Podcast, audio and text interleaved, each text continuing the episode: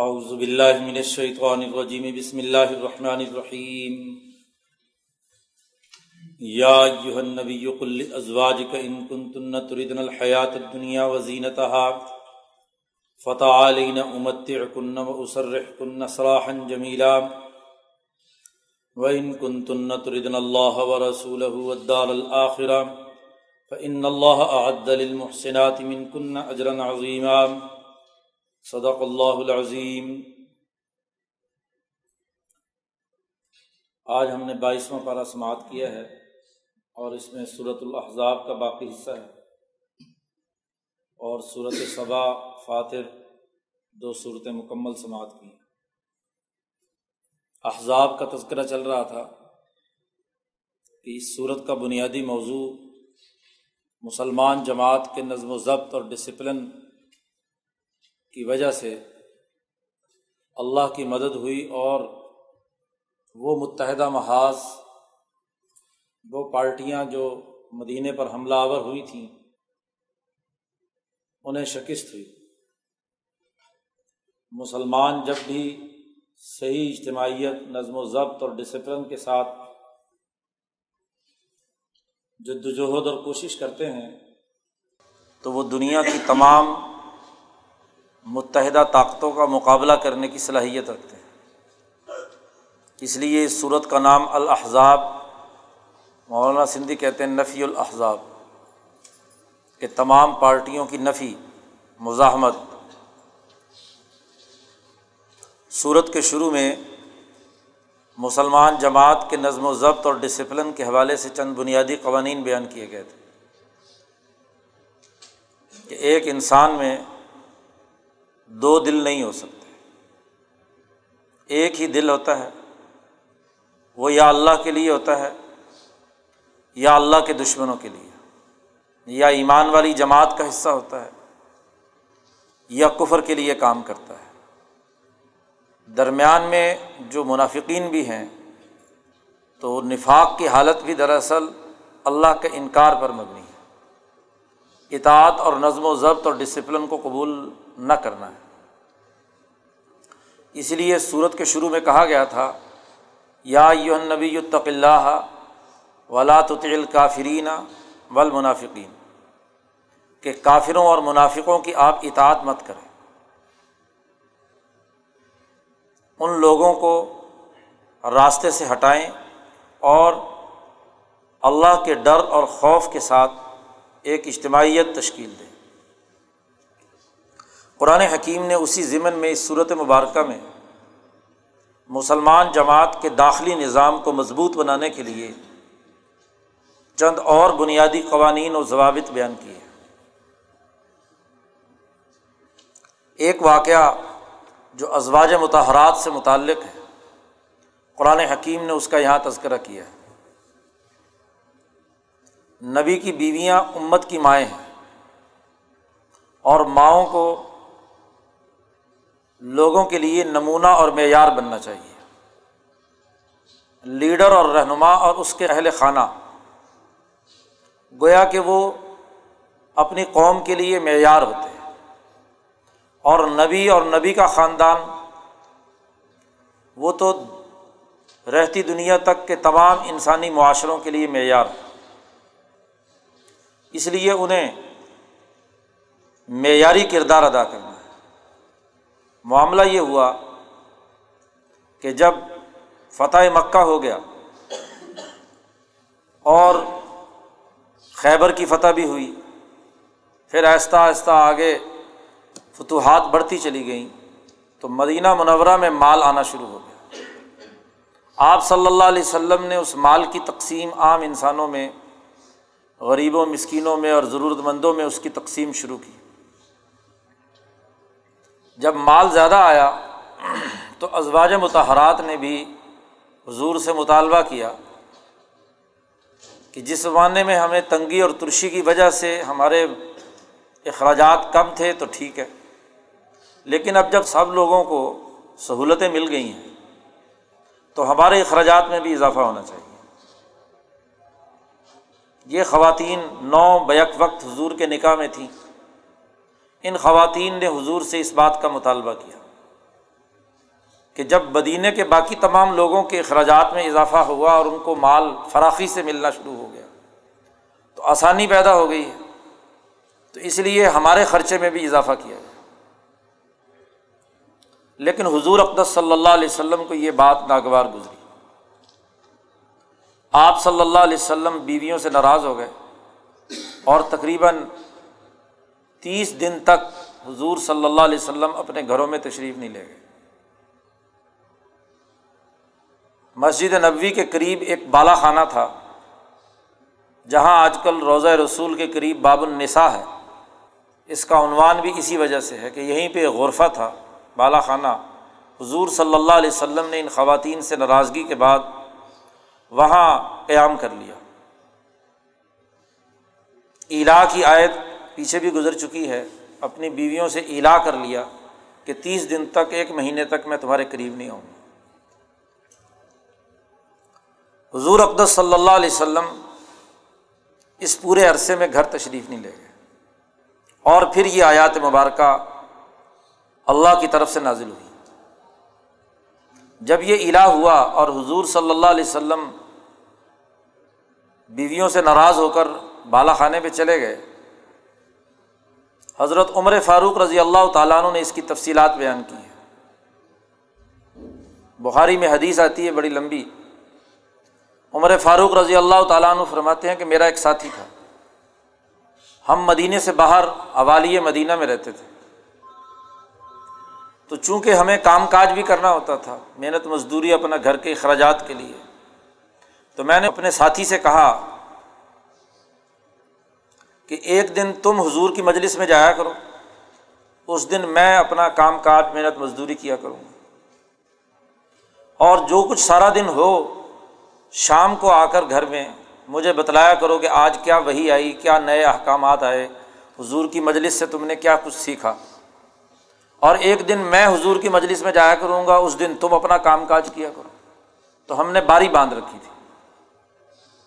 تو ایک دن عشا کی نماز کے بعد میں ابھی کھانے کے لیے بیٹھا تو میرا دروازہ بڑے زور زور سے کھٹکا۔ وہ جو میرا پڑوسی تھا، وہ مجھے آواز دے کر بلا رہا ہے باہر۔ تو میں گھبرا کر باہر آ گیا۔ میرا خیال یہ تھا، اس زمانے میں یہ اطلاع تھی کہ رومی حکمران مدینے پر حملہ آور ہونے والا ہے۔ تو میں نے سمجھا کہ شاید کوئی اس طرح کا حملے کی کوئی اطلاع آئی ہے، جس کی وجہ سے یہ بلا رہا ہے۔ عمر فاروق جب باہر تشریف لائے تو اس نے کہا، قد حدث امر عظیم. بہت بڑا واقعہ پیش آ گیا۔ تو عمر فاروق نے سمجھا کہ شاید وہی حملے کی بات بیان کرنا چاہتا ہے۔ تو انہوں نے پوچھا کہ کیا حملہ ہو گیا مدینے پر؟ تو اس نے کہا، نہیں، حضور صلی اللہ علیہ وسلم نے اپنی بیویوں کو طلاق دے دی۔ یہ بات اس نے حضرت عمر سے کہی۔ عمر فاروق رضی اللہ تعالیٰ عنہ فرماتے ہیں کہ میں اسی وقت چادر اپنے کندھے پہ رکھی، لاٹھی پکڑی اور میں چل پڑا۔ مسجد نبوی کی طرف، حضور صلی اللہ علیہ وسلم کے پاس۔ وہاں جا کر میں نے دیکھا تو حضور صلی اللہ علیہ وسلم اوپر بالا خانے میں تشریف فرما تھے اور دروازے پہ بلال بیٹھے ہوئے تھے۔ بلال پر پابندی حضور نے لگائی تھی کہ کوئی آدمی بغیر اجازت کے اوپر نہیں آئے گا میرے پاس۔ تو عمر فاروق رضی اللہ تعالیٰ عنہ فرماتے ہیں کہ میں نے جا کر اس سے کہا، بلال سے کہو کہ عمر آیا ہے۔ حضور سے اجازت لو۔ تو وہ اوپر گئے اور جا کر واپس آ گئے۔ انہوں نے کہا، حضور نے کوئی جواب نہیں دیا۔ میں آ کر پھر بیٹھ گیا۔ تھوڑی دیر کے بعد دوبارہ پھر میں نے جا کر کہا کہ جاؤ، اجازت لو حضور سے کہ عمر آیا ہے۔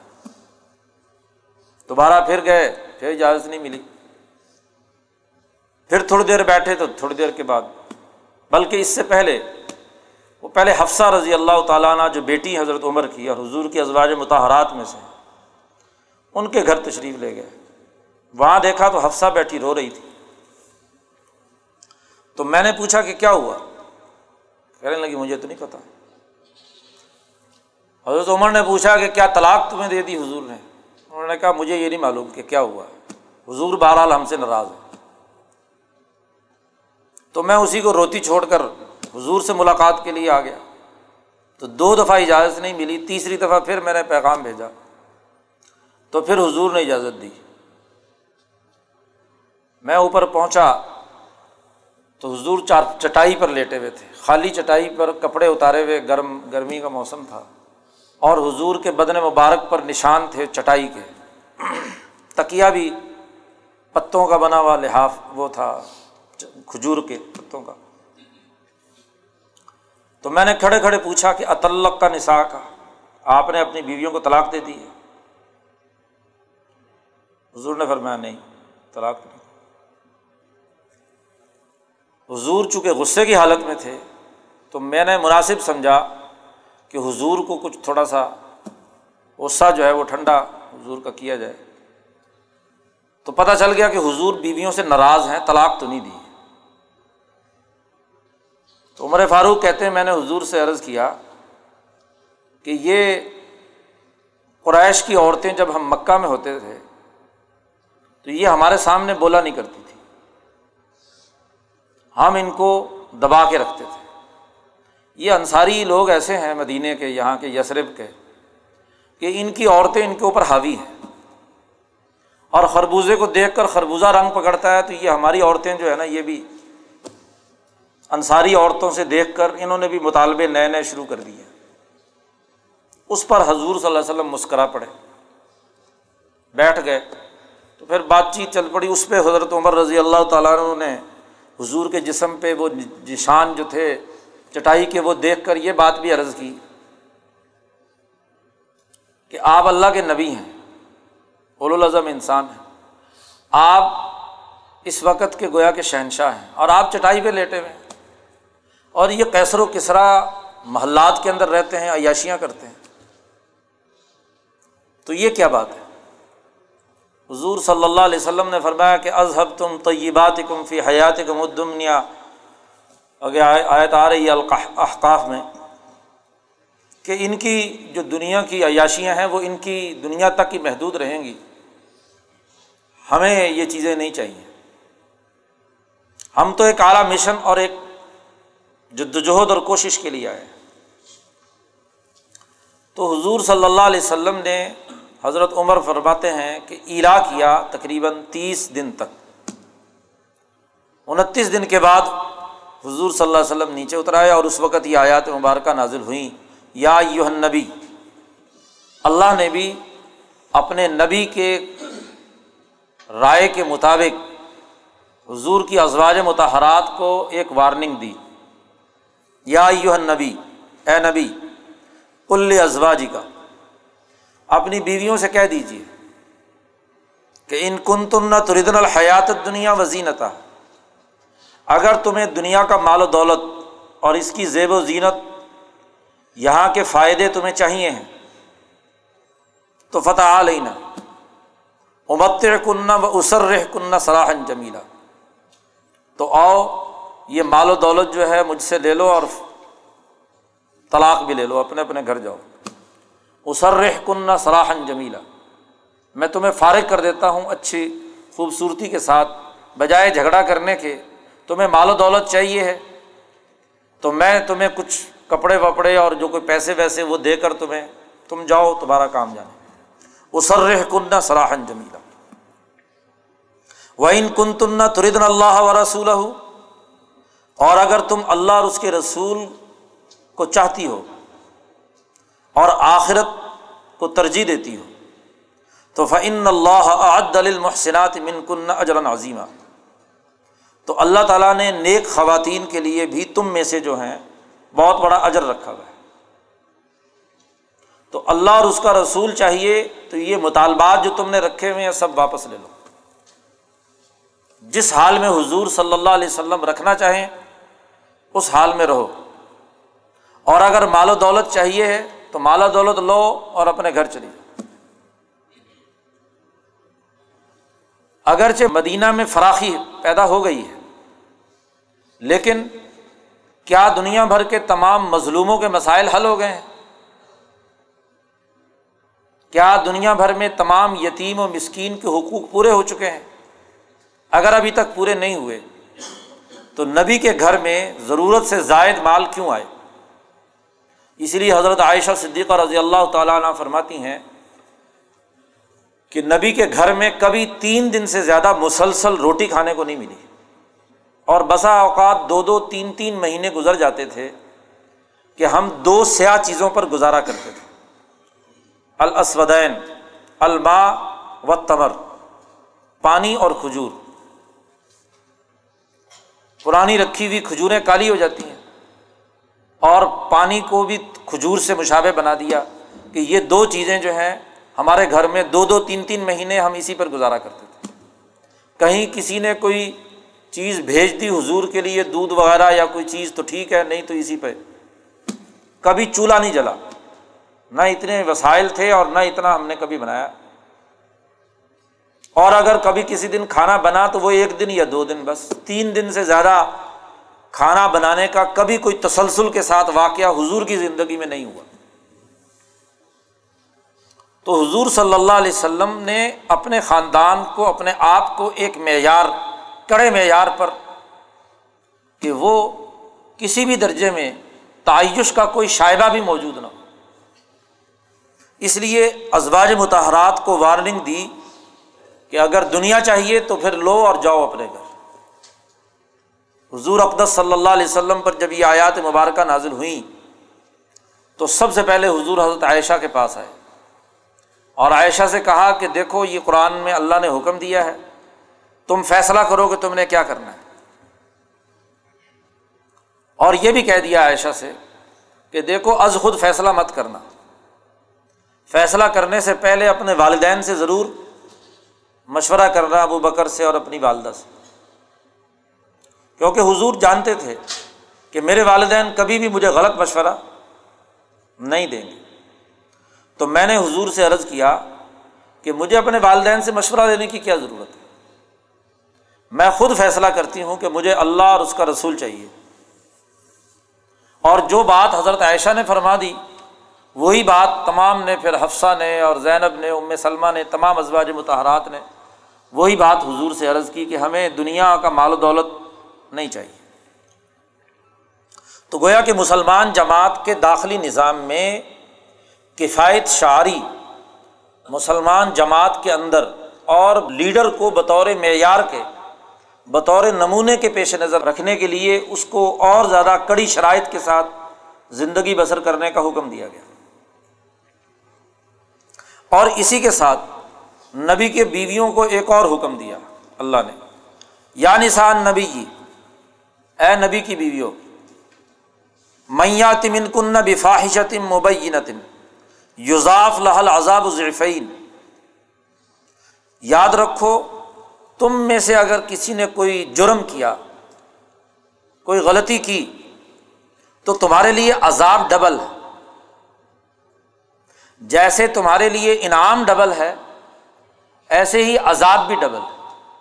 ایک عام امتی غلطی کرے، اگر اس کو ایک درجے کی سزا ہے، تو تم نے اگر غلطی کی، تو تمہیں ڈبل سزا ہو۔ کیونکہ جو فائدہ بھی زیادہ اٹھا رہا ہے وہ اگر جرم اور غلطی کرے تو اس کی سزا بھی اسے ڈبل ہو اسی لیے آگے قرآن حکیم نے ایک واضح بات کہہ دی، یا نسان نبی اے نبی کی بیوی ہو لست اللہ کا حدم من النسائی تم عام عورتوں کی طرح نہیں ہو۔ اپنا معاملہ عام عورتوں کی طرح مت سمجھو کہ چونکہ فلاں فلاں خواتین کو ان کے خامدوں نے زیادہ زیادہ پیسے خرچے پانی کے دے دیے ہیں، اب وہی مطالبے تم شروع کر دو یہاں پر۔ ایسا نہیں۔ ہے تمہیں تو ایک معیار اور نمونے کے طور پر انسانی معاشرے میں زندگی بسر کرنی ہے۔ اس لیے اگر تم سے غلطی ہوگی تو یوزاف لحل عذاب الضعفین۔ اور یہ بھی اچھی طرح سن لو، وکان ادالی کا اللہ یسیرا۔ اللہ پر یہ بہت آسان ہے، تمہیں ڈبل عذاب دینا بھی۔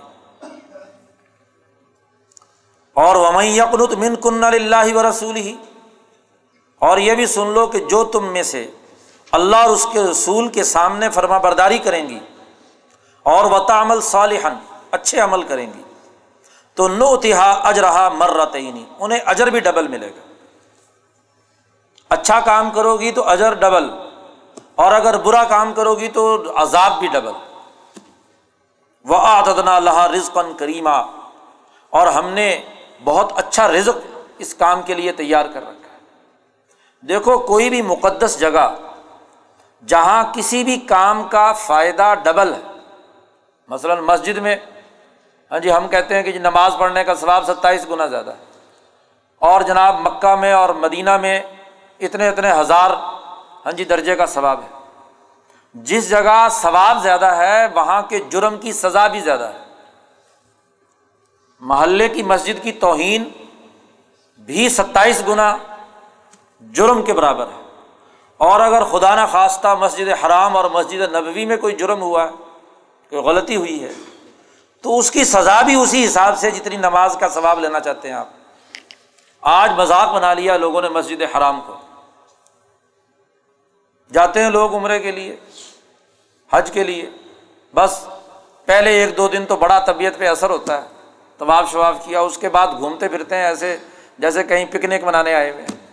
غفلت کے ساتھ وہاں گزارا ہوا لمحہ اتنا ہی زیادہ الٹا نقصان کا باعث بھی ہے۔ بلکہ وہ ارد گرد والے جتنے بھی لوگ ہیں، وہ رات کو بیوی بچوں اور کھانا پینا لے کر اللہ گلہ مچانے کے لیے وہاں آ جاتے ہیں۔ مسجد حرام کے صحن میں یا اندر کیا ہے، مطاف کے اندر بیٹھ کر گپے لگ رہی ہیں دنیا بھر کی۔ ٹانگیں حرم کی طرف کی ہوئی ہیں اور بیٹھے ہوئے ہیں ایسی فضول لو۔ یہ بہت بڑی توہین ہے۔ وہ اللہ کا گھر ہے، عظمت والی جگہ ہے۔ جہاں ثواب بہت اونچے درجے کا ہے، وہاں توہین یا غفلت بھی اتنے ہی درجے کی نقصان کا باعث اسی لیے حضرت حاجی امداد اللہ مہاجر مکی نے فرمایا، آدمی ہندوستان میں رہے اور اس کے دل میں مکہ اور مدینہ کی محبت ہو، حرمین کی محبت ہو، وہ زیادہ بہتر ہے۔ بہ نسبت اس کے کہ رہے مکے میں اور دماغ کے اندر لاہور گھوم رہا ہو، پاکستان گھوم رہا ہو، تو حرمین کی اپنی ایک عظمت اس کی عظمت کو برقرار رکھنا وہ بڑا ضروری ہے۔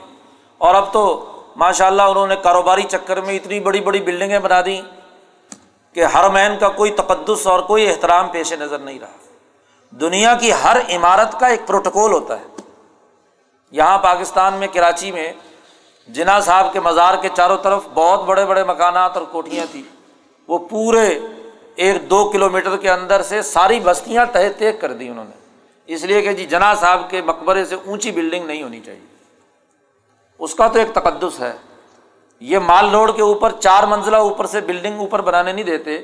پنجاب اسمبلی ہال ہے اور اس کی توہین نہ ہو جائے۔ یہ گورنر ہاؤس ہے، اس کی توہین نہ ہو جائے۔ اس کا ایک پروٹوکول ہے۔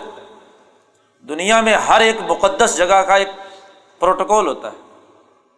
ایوان صدر اور ایوان وزیر اعظم اور پارلیمنٹ ہاؤس سے اوپر چاروں طرف کوئی بلڈنگ نہیں بننی چاہیے۔ لیکن خانہ کعبہ کا کوئی پروٹوکول نہیں ہے۔ وہ سو منزلہ، پچاس منزلہ بلڈنگیں کھڑی کر دی ہیں، آسمان سے باتیں کرتی ہوئی، جس کا کوئی ہاں جی تعلق نہیں ہے۔ اور وہ جو عظمت و احترام خانہ کعبہ کا ہونا چاہیے، وہ سرے سے کیا ہے؟ مفقود۔ تو ہر چیز کا اپنا ایک عزت و احترام ہے۔ وہ عزت و احترام برقرار رہتا ہے تو دراصل نتائج مرتب ہوتے ہیں۔ قرآن حکیم نے یہاں کہا، یا نسان نبی لست کا حدم من النسائی اے نبی کی بیوی ہو تم عام عورتوں کی طرح نہیں ہو۔ انہیں تقئی تننا اگر تم واقعات اللہ سے ڈرتی ہو، تو ان خواتین کے لیے ایک اور پابندی لگائی گئی۔ کہ دیکھو فلاطخ زان بالقول۔ مردوں سے اگر پردے کے پیچھے بات بھی کرنی پڑے، تو تمہاری بات میں نرمی نہیں ہونی چاہیے۔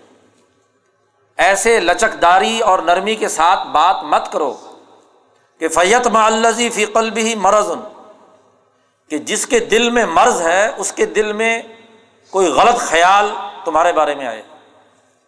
اس کے ساتھ سختی سے بات کرو۔ تاکہ اگر کوئی دماغ میں خرابی بھی ہے، تو وہ بھی اس کے دماغ سے نکل جائے۔ فیت معلزی فی قلبی ہی مرض وقل نقولم معروفہ بات معقولیت پر مبنی ہونی چاہیے، درست ہونی چاہیے۔ لیکن لچک دار لہجے کے اندر، نسوانی انداز کے اندر نہیں ہونی چاہیے۔ اور وقرن فی بیوتی کننا اور تمہارے لیے یہ بھی ضروری ہے کہ تم اپنے گھروں میں ٹھہری رہو۔ ولا تبر رجنا تبر رجل جاہلیت الا اور پرانی جاہلیت کے زمانے کی طرح بے پرد مت پھرو۔ مدینہ میں۔ وہ عقیم نے نماز قائم کرو۔ وہ آتین زکاتہ زکوٰۃ پابندی سے ادا کرو۔ وہ عطن اللہ و رسول اللہ اور اس کے رسول کی پوری پوری اطاعت کرو۔ اس لیے کہ انما یرید اللہ کم الرجسا اہل البیتی و یوتا کم تطہیرا۔ اللہ تعالیٰ یہ چاہتا ہے کہ تم سے اس گندگی کو دور کر دے۔ کسی بھی قسم کی کوئی ناپاکی یا گندگی تمہارے قریب تک نہ ہو۔ کیونکہ تم اہل بیت ہو۔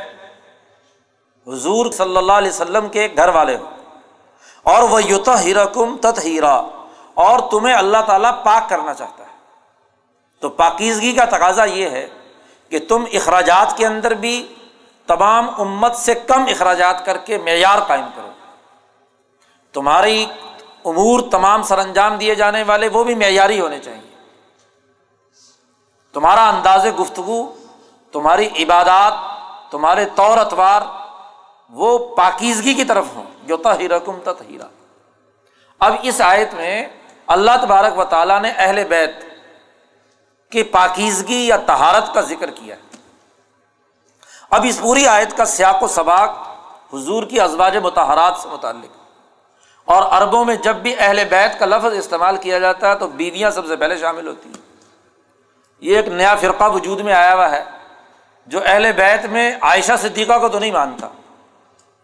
خود اہل بیت کا حصہ ہے اور یہاں پر وہ حدیث سنائی جاتی ہے جس میں حضور صلی اللہ علیہ وسلم نے فرمایا، حضرت حسن، حسین، حضرت فاطمہ، حضرت علی کو اپنی چادر کے نیچے لپیٹ کر اللہ سے دعا مانگی کہ یا اللہ ہا اہل و بیتی یہ میرے اہل بیت میں ہے۔ اب دیکھیے، بات یہ ہے کہ قرآن کی ان نصوص قطعیہ میں حضور کی ازواج متحرات تو پہلے سے شامل تھیں اہل بیت میں۔ حضور نے خود دعا مانگ کے حضرت فاطمہ حسن و حسین اور حضرت علی کو اہل بیت میں شامل کیا ہے۔ اب جن کو حضور نے دعا مانگ کے شامل کیا، وہ تو اہل بیت میں ہوں۔ اور عائشہ اور حفصہ اور باقی ازواج متحرات جو ہیں وہ اہل بیت میں ہونا تو یہ تو قرآن نصوص کا انکار۔ اب اس آیت کو یہ ہمارے شیعہ حضرات بہت پڑھتے ہیں اور اس کا تعلق صرف اہل بیت سے پنجتن پاک کے ساتھ جوڑ لیتے ہیں۔ اور پھر حضرت عائشہ اور باقی ازباج متحرات پر فضول اور لغ قسم کے اعتراضات کرتے ہیں۔ بات یہ ہے کہ اہل بیت میں سب سے پہلے تو عائشہ اور باقی ازواج متحرات شامل ہیں۔ بعد میں حضور کی دعا سے یہ لوگ بھی اہل بیت کا حصہ بن گئے۔ اس لیے جو مسلمانوں کی چودہ سو سال سے سچی جماعت رہی ہے، اس نے اس اہل بیت میں ازواج متحرات کو بھی شامل کیا اور حضرت علی اور حضرت فاطمہ اور حسن و حسین کو بھی شامل کیا کہ پوری کی پوری ایک جماعت ہے۔ اس میں تفریق پیدا کرنا جماعت کے اندر یہی تشیع ہے، یہی فرقہ واریت ہے، یہی گروہیت ہے۔ جو دراصل کیا ہے، غلط قرآن نے ازواج متحرات کو یہ بھی کہا وز کرنا ما یوتلا فی بیوتی کن من آیات اللہ والحکمہ اپنے گھروں میں ٹھہر کر، جو قرآن حکیم نازل کیا گیا ہے، اس کی تلاوت کرو۔ اس کا ذکر ازکار تمہاری زبان پر رہنا چاہیے۔ اللہ کی آیات کا ول حکمہ اور حکمت بھی۔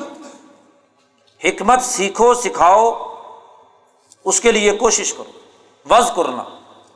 چنانچہ اسی آیت کے تناظر میں حضرت عائشہ صدیقہ رضی اللہ تعالیٰ عنہ اور حضرت ام سلمہ رضی اللہ تعالیٰ عنہ، یہ حضور کی ازواج متحرات میں سے وہ دو اول الاظم خواتین ہیں کہ جو فقہائے صحابہ میں شامل ہیں۔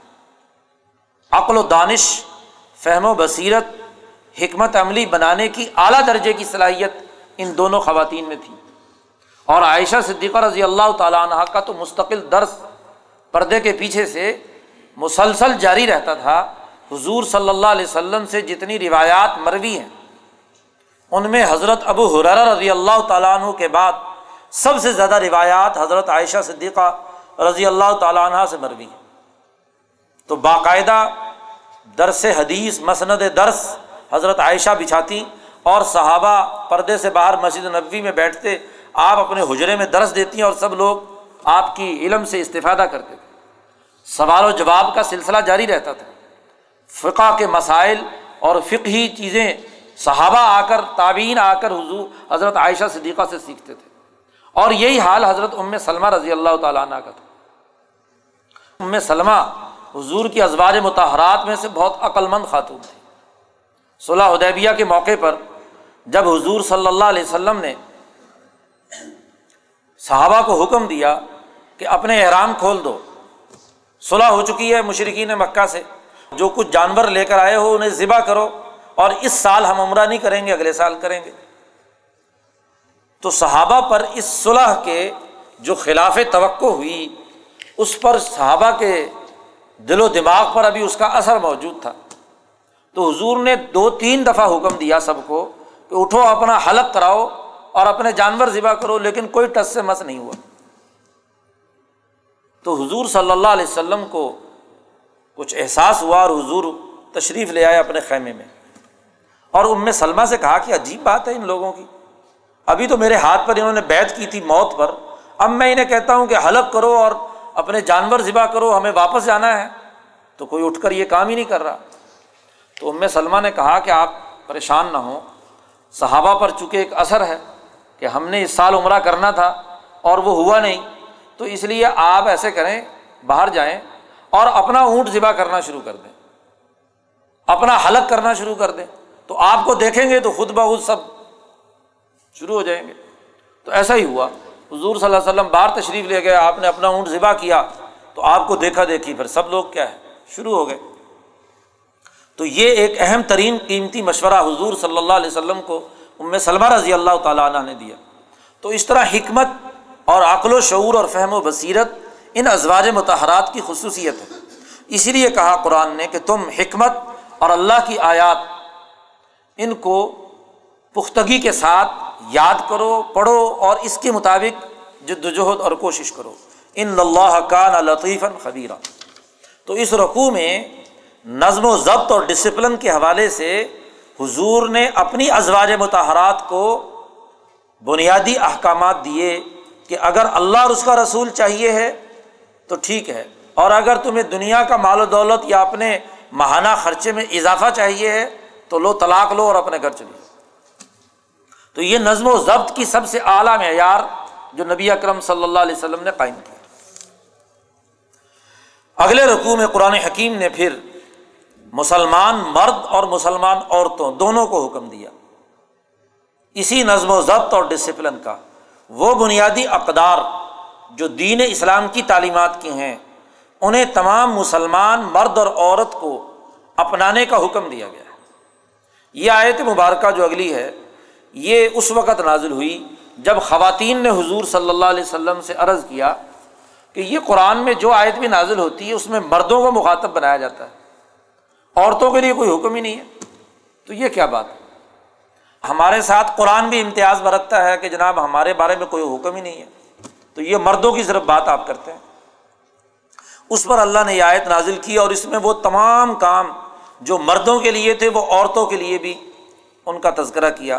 قرآن نے کہا، ان المسلمین ولمسلمات ولمنین ولمنات ولقانتین ولقانتات فرما برداری کرنے والے مرد اور فرما برداری کرنے والی عورتیں، مومن مرد، مومن عورتیں ولقانتین ولقانتات اللہ کے سامنے خوشو و خضو اور اللہ کے سامنے عبادت کرنے والے مرد اور عبادت کرنے والی عورتیں۔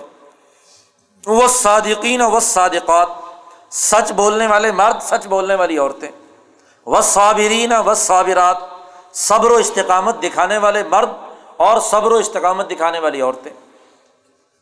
ولخاشعین ولخاشعات اللہ کے سامنے آجزی کرنے والے مرد اور آجزی کرنے والی عورتیں۔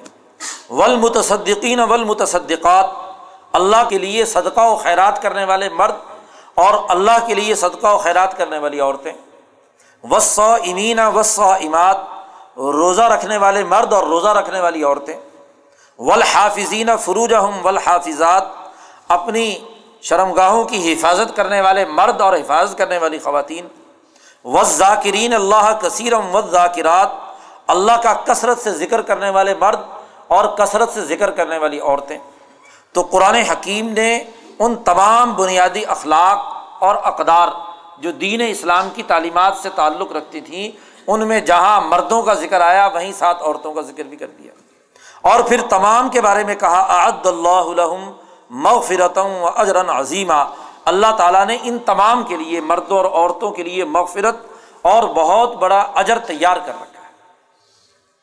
اس طرح قرآن حکیم نے یہ واضح کر دیا کہ جن بنیادی اقدار اخلاق پر مسلمان جماعت سوسائٹی میں تبدیلی لائے گی، وہ تمام اقدار و اخلاق مردوں کے لیے ہی صرف مخصوص نہیں، بلکہ عورتیں بھی اس میں شریک ہیں۔ قرآن حکیم نے یہاں عورتوں اور مردوں کی تفریق کو ختم کر دیا۔ اور یہ جو غزبۂ احزاب جس کا تذکرہ پیچھے گزرا ہے، اس میں عورتوں نے بھی بہت الاظمی کے ساتھ جد وجہد اور کوشش کی۔ حضرت خولا کا بہت بڑا کردار رہا کہ خواتین جو ایک جگہ پہ جمع تھیں اور یہ ان مشرقین میں سے کسی نے وہاں حملہ کرنے کی کوشش کی تو انہوں نے لکڑی ان کے ہاتھ میں تھی، اٹھا کر اس کے سر پر ایسے ماری کہ اس کا بھیجا بکھر گیا۔ تو جرت اور ہمت کے ساتھ ان خواتین نے بھی اس جہاد کے اندر غزبۂ بدر میں بھی، عہد میں بھی، اور یہاں بھی غزبۂ خندق میں بھی مسلسل کردار ادا کیا۔ خود حضرت عائشہ صدیقہ رضی اللہ تعالیٰ عنہ مشق میں پانی بھر کر، کمر پر لے کر زخمیوں کو پلاتی رہیں ہاں جی ان تمام کاموں کے لیے۔ تو مسلسل ان تمام اعمال میں مرد اور عورت برابر کے شریک رہے۔ وما کا نمن ولا مؤمنۃ اذا قض اللہ و رسول امرن یقون الحم الخیارات من امری یہ ایک اور واقعے کے سلسلے میں قرآن حکیم نے نظم و ضبط کا ایک اور حکم دیا ہے۔ معاملہ یہ تھا کہ حضور اقدس صلی اللہ علیہ وسلم کے لے پالک حضرت زید ابن حارثہ، جو کل تک زید ابن محمد کے نام سے پکارے جاتے تھے، تو قرآن نے جب اس صورت کے شروع میں یہ حکم دیا کہ وما جالاد کم ابنا کم تمہارے جو لے پالک ہیں وہ تمہارے حقیقی بیٹے نہیں ہیں۔ ان کو ان کے حقیقی باپ سے پکارو۔ تو زید ابن محمد زید ابن حارثہ بن گئے۔ اب اللہ تبارک و تعالیٰ نے ایک اور حکم دیا۔ حکم یہ تھا کہ زید غلام تھے، غلامی سے حضور نے انہیں آزاد کیا تھا۔ اور ادھر حضرت زینب رضی اللہ تعالیٰ عنہ جو حضور کی پھوپھی ذات بہن تھی ایک تو وہ قریش خاندان سے تعلق رکھتی تھیں۔ خوبصورت اور حسین بھی تھیں، قریشی خاندان سے تعلق بھی تھا، اور ادھر سے زید غلام تھے جن کو بعد میں حضور نے آزاد کیا۔ تو حضور صلی اللہ علیہ وسلم نے زینب کو مشورہ دیا کہ وہ زید سے شادی کر لے۔ اور بلکہ حضوری کے کہنے پر یہ شادی ہو گئی۔ شادی تو ہو گئی، لیکن مکہ کا جو پرانا دستور چلا آ رہا تھا، اس کے مطابق ایک آزاد خاندان کی خاتون ہے، قریش کی۔ اور قریش بھی وہ جو وہاں بڑا طاقتور اور حکمران قبیلہ سمجھا جاتا ہے۔ اور ایک طرف ایک غلام ہے جو بعد میں اگرچہ آزاد ہوا، اس کے ساتھ شادی ہو گئی۔ تو کچھ عرصہ تک تو معاملہ ٹھیک رہا، لیکن دونوں میں اختلافات اور ان بن چلتی رہی۔ اس کے نتیجے میں دونوں میں کیا ہے، تفریق پیدا ہو طلاق ہو گئی۔ اب حضور کو اس بات کا بڑا افسوس تھا کہ ان کی شادی نبھ نہیں سکی، آپس میں نبھاؤ نہیں ہو سکا۔ اور چونکہ زینب قریش کے خاندان سے تھی، پھر پھوپھی ذات بہن بھی تھی۔ اب زید عرب معاشرے کے مطابق حضور کے بیٹے بنے ہوئے تھے۔ اور بیٹے کی بیوی سے چاہے طلاق ہی ہو جائے، جو سسر صاحب ہیں وہ شادی نہیں کر سکتے۔ ہوا کہ وہ سسر باپ ہے لڑکے کا۔ تو اربوں کے دستور کے مطابق حضور کا نکاح زینب سے نہیں ہو سکتا۔ لیکن زینب حضور نے زید سے جس کی زبردستی یا سمجھ لیجیے حکم دے کر شادی کروائی تھی، تو اس کی وجہ سے زینب کا دل جوئی کرنا چاہتے تھے۔ حضرت زینب فخر کیا کرتی تھی۔ اللہ باغ نے کیا ہے؟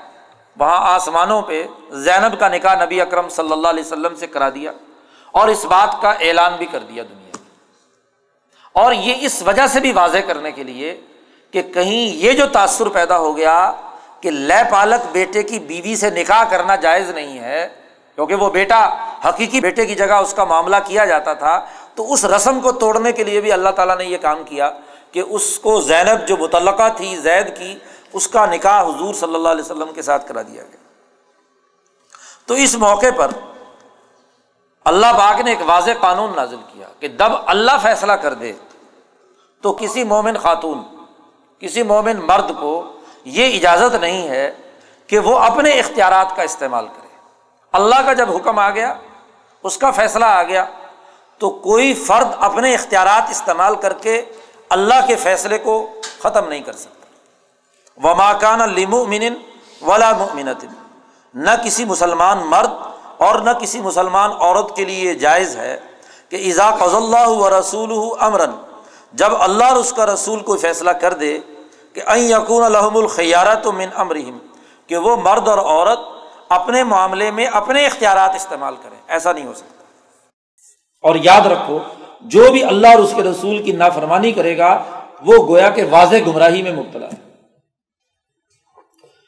قرآن حکیم نے اگلی آیت میں اس بات کا واضح اعلان کر دیا کہ زید سے طلاق ہو گئی زینب کی، تو زوج نا کہا ہم نے شادی کر دی زینب سے تمہاری۔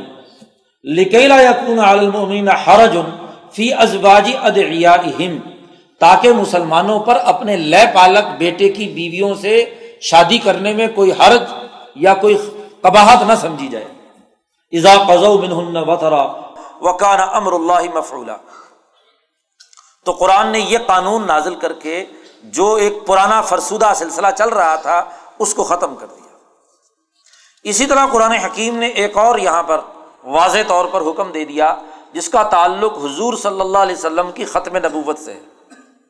ماں کانا محمد ابا احد مر رجالکم ولاکر رسول اللہ و خاتمن نبی ایک اور سن لو کہ محمد صلی اللہ علیہ وسلم دنیا میں تم مردوں میں سے کسی کے باپ نہیں ہے قرآن نے یہاں لفظ استعمال کیا ہے مر رجالکم۔ رجال کا لفظ رجل عربی میں بالغ اور جوان مرد پر اطلاق کیا جاتا ہے۔ یعنی جو بلوک کے مرتبے کو پہنچ گیا، اس کو رجل کہا جاتا ہے۔ بچے پر اس کا اطلاق نہیں ہوتا۔ تو یعنی جو لوگ بھی تم میں سے بالغ اس وقت موجود ہیں، بشمول زید ابن حارثہ کے، ان میں سے کسی کے بھی حضور والد نہیں ہے حضور کا بیٹا ہوا ہے، ابراہیم۔ لیکن وہ بچپن میں ہی فوت ہو گیا۔ تو حضور صلی اللہ علیہ وسلم جوانوں میں سے کسی کے بھی باپ نہیں ہے باپ تو حضور نہیں ہے لیکن رسول اللہ و خاطم النبیین، حضور صلی اللہ علیہ وسلم محمد رسول اللہ ہیں اور خاتم النبیین۔ ایک تو اللہ کے رسول ہے اور رسالت کے منصب کی حیثیت سے دنیا کے تمام مرد، کیا تمام انسان، مرد اور عورت، تمام لوگ حضور کی رسالت کا نہ صرف اقرار کرنے کے پابند ہیں بلکہ آپ کے احکامات کی پابندی کرنے والے ہیں۔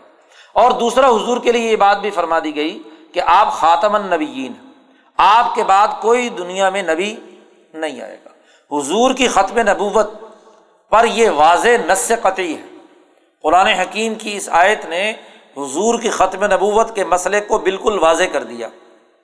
صاف طور پر یہاں بھی اور احادیث مبارکہ میں بھی تو حضور نے قطعی طور پر کہہ دیا کہ اللہ لا نبی یا بادی میرے بعد کوئی نبی نہیں آئے گا۔ میرے بعد میرے خلفہ ہوں گے۔ نبوت کا دروازہ بند۔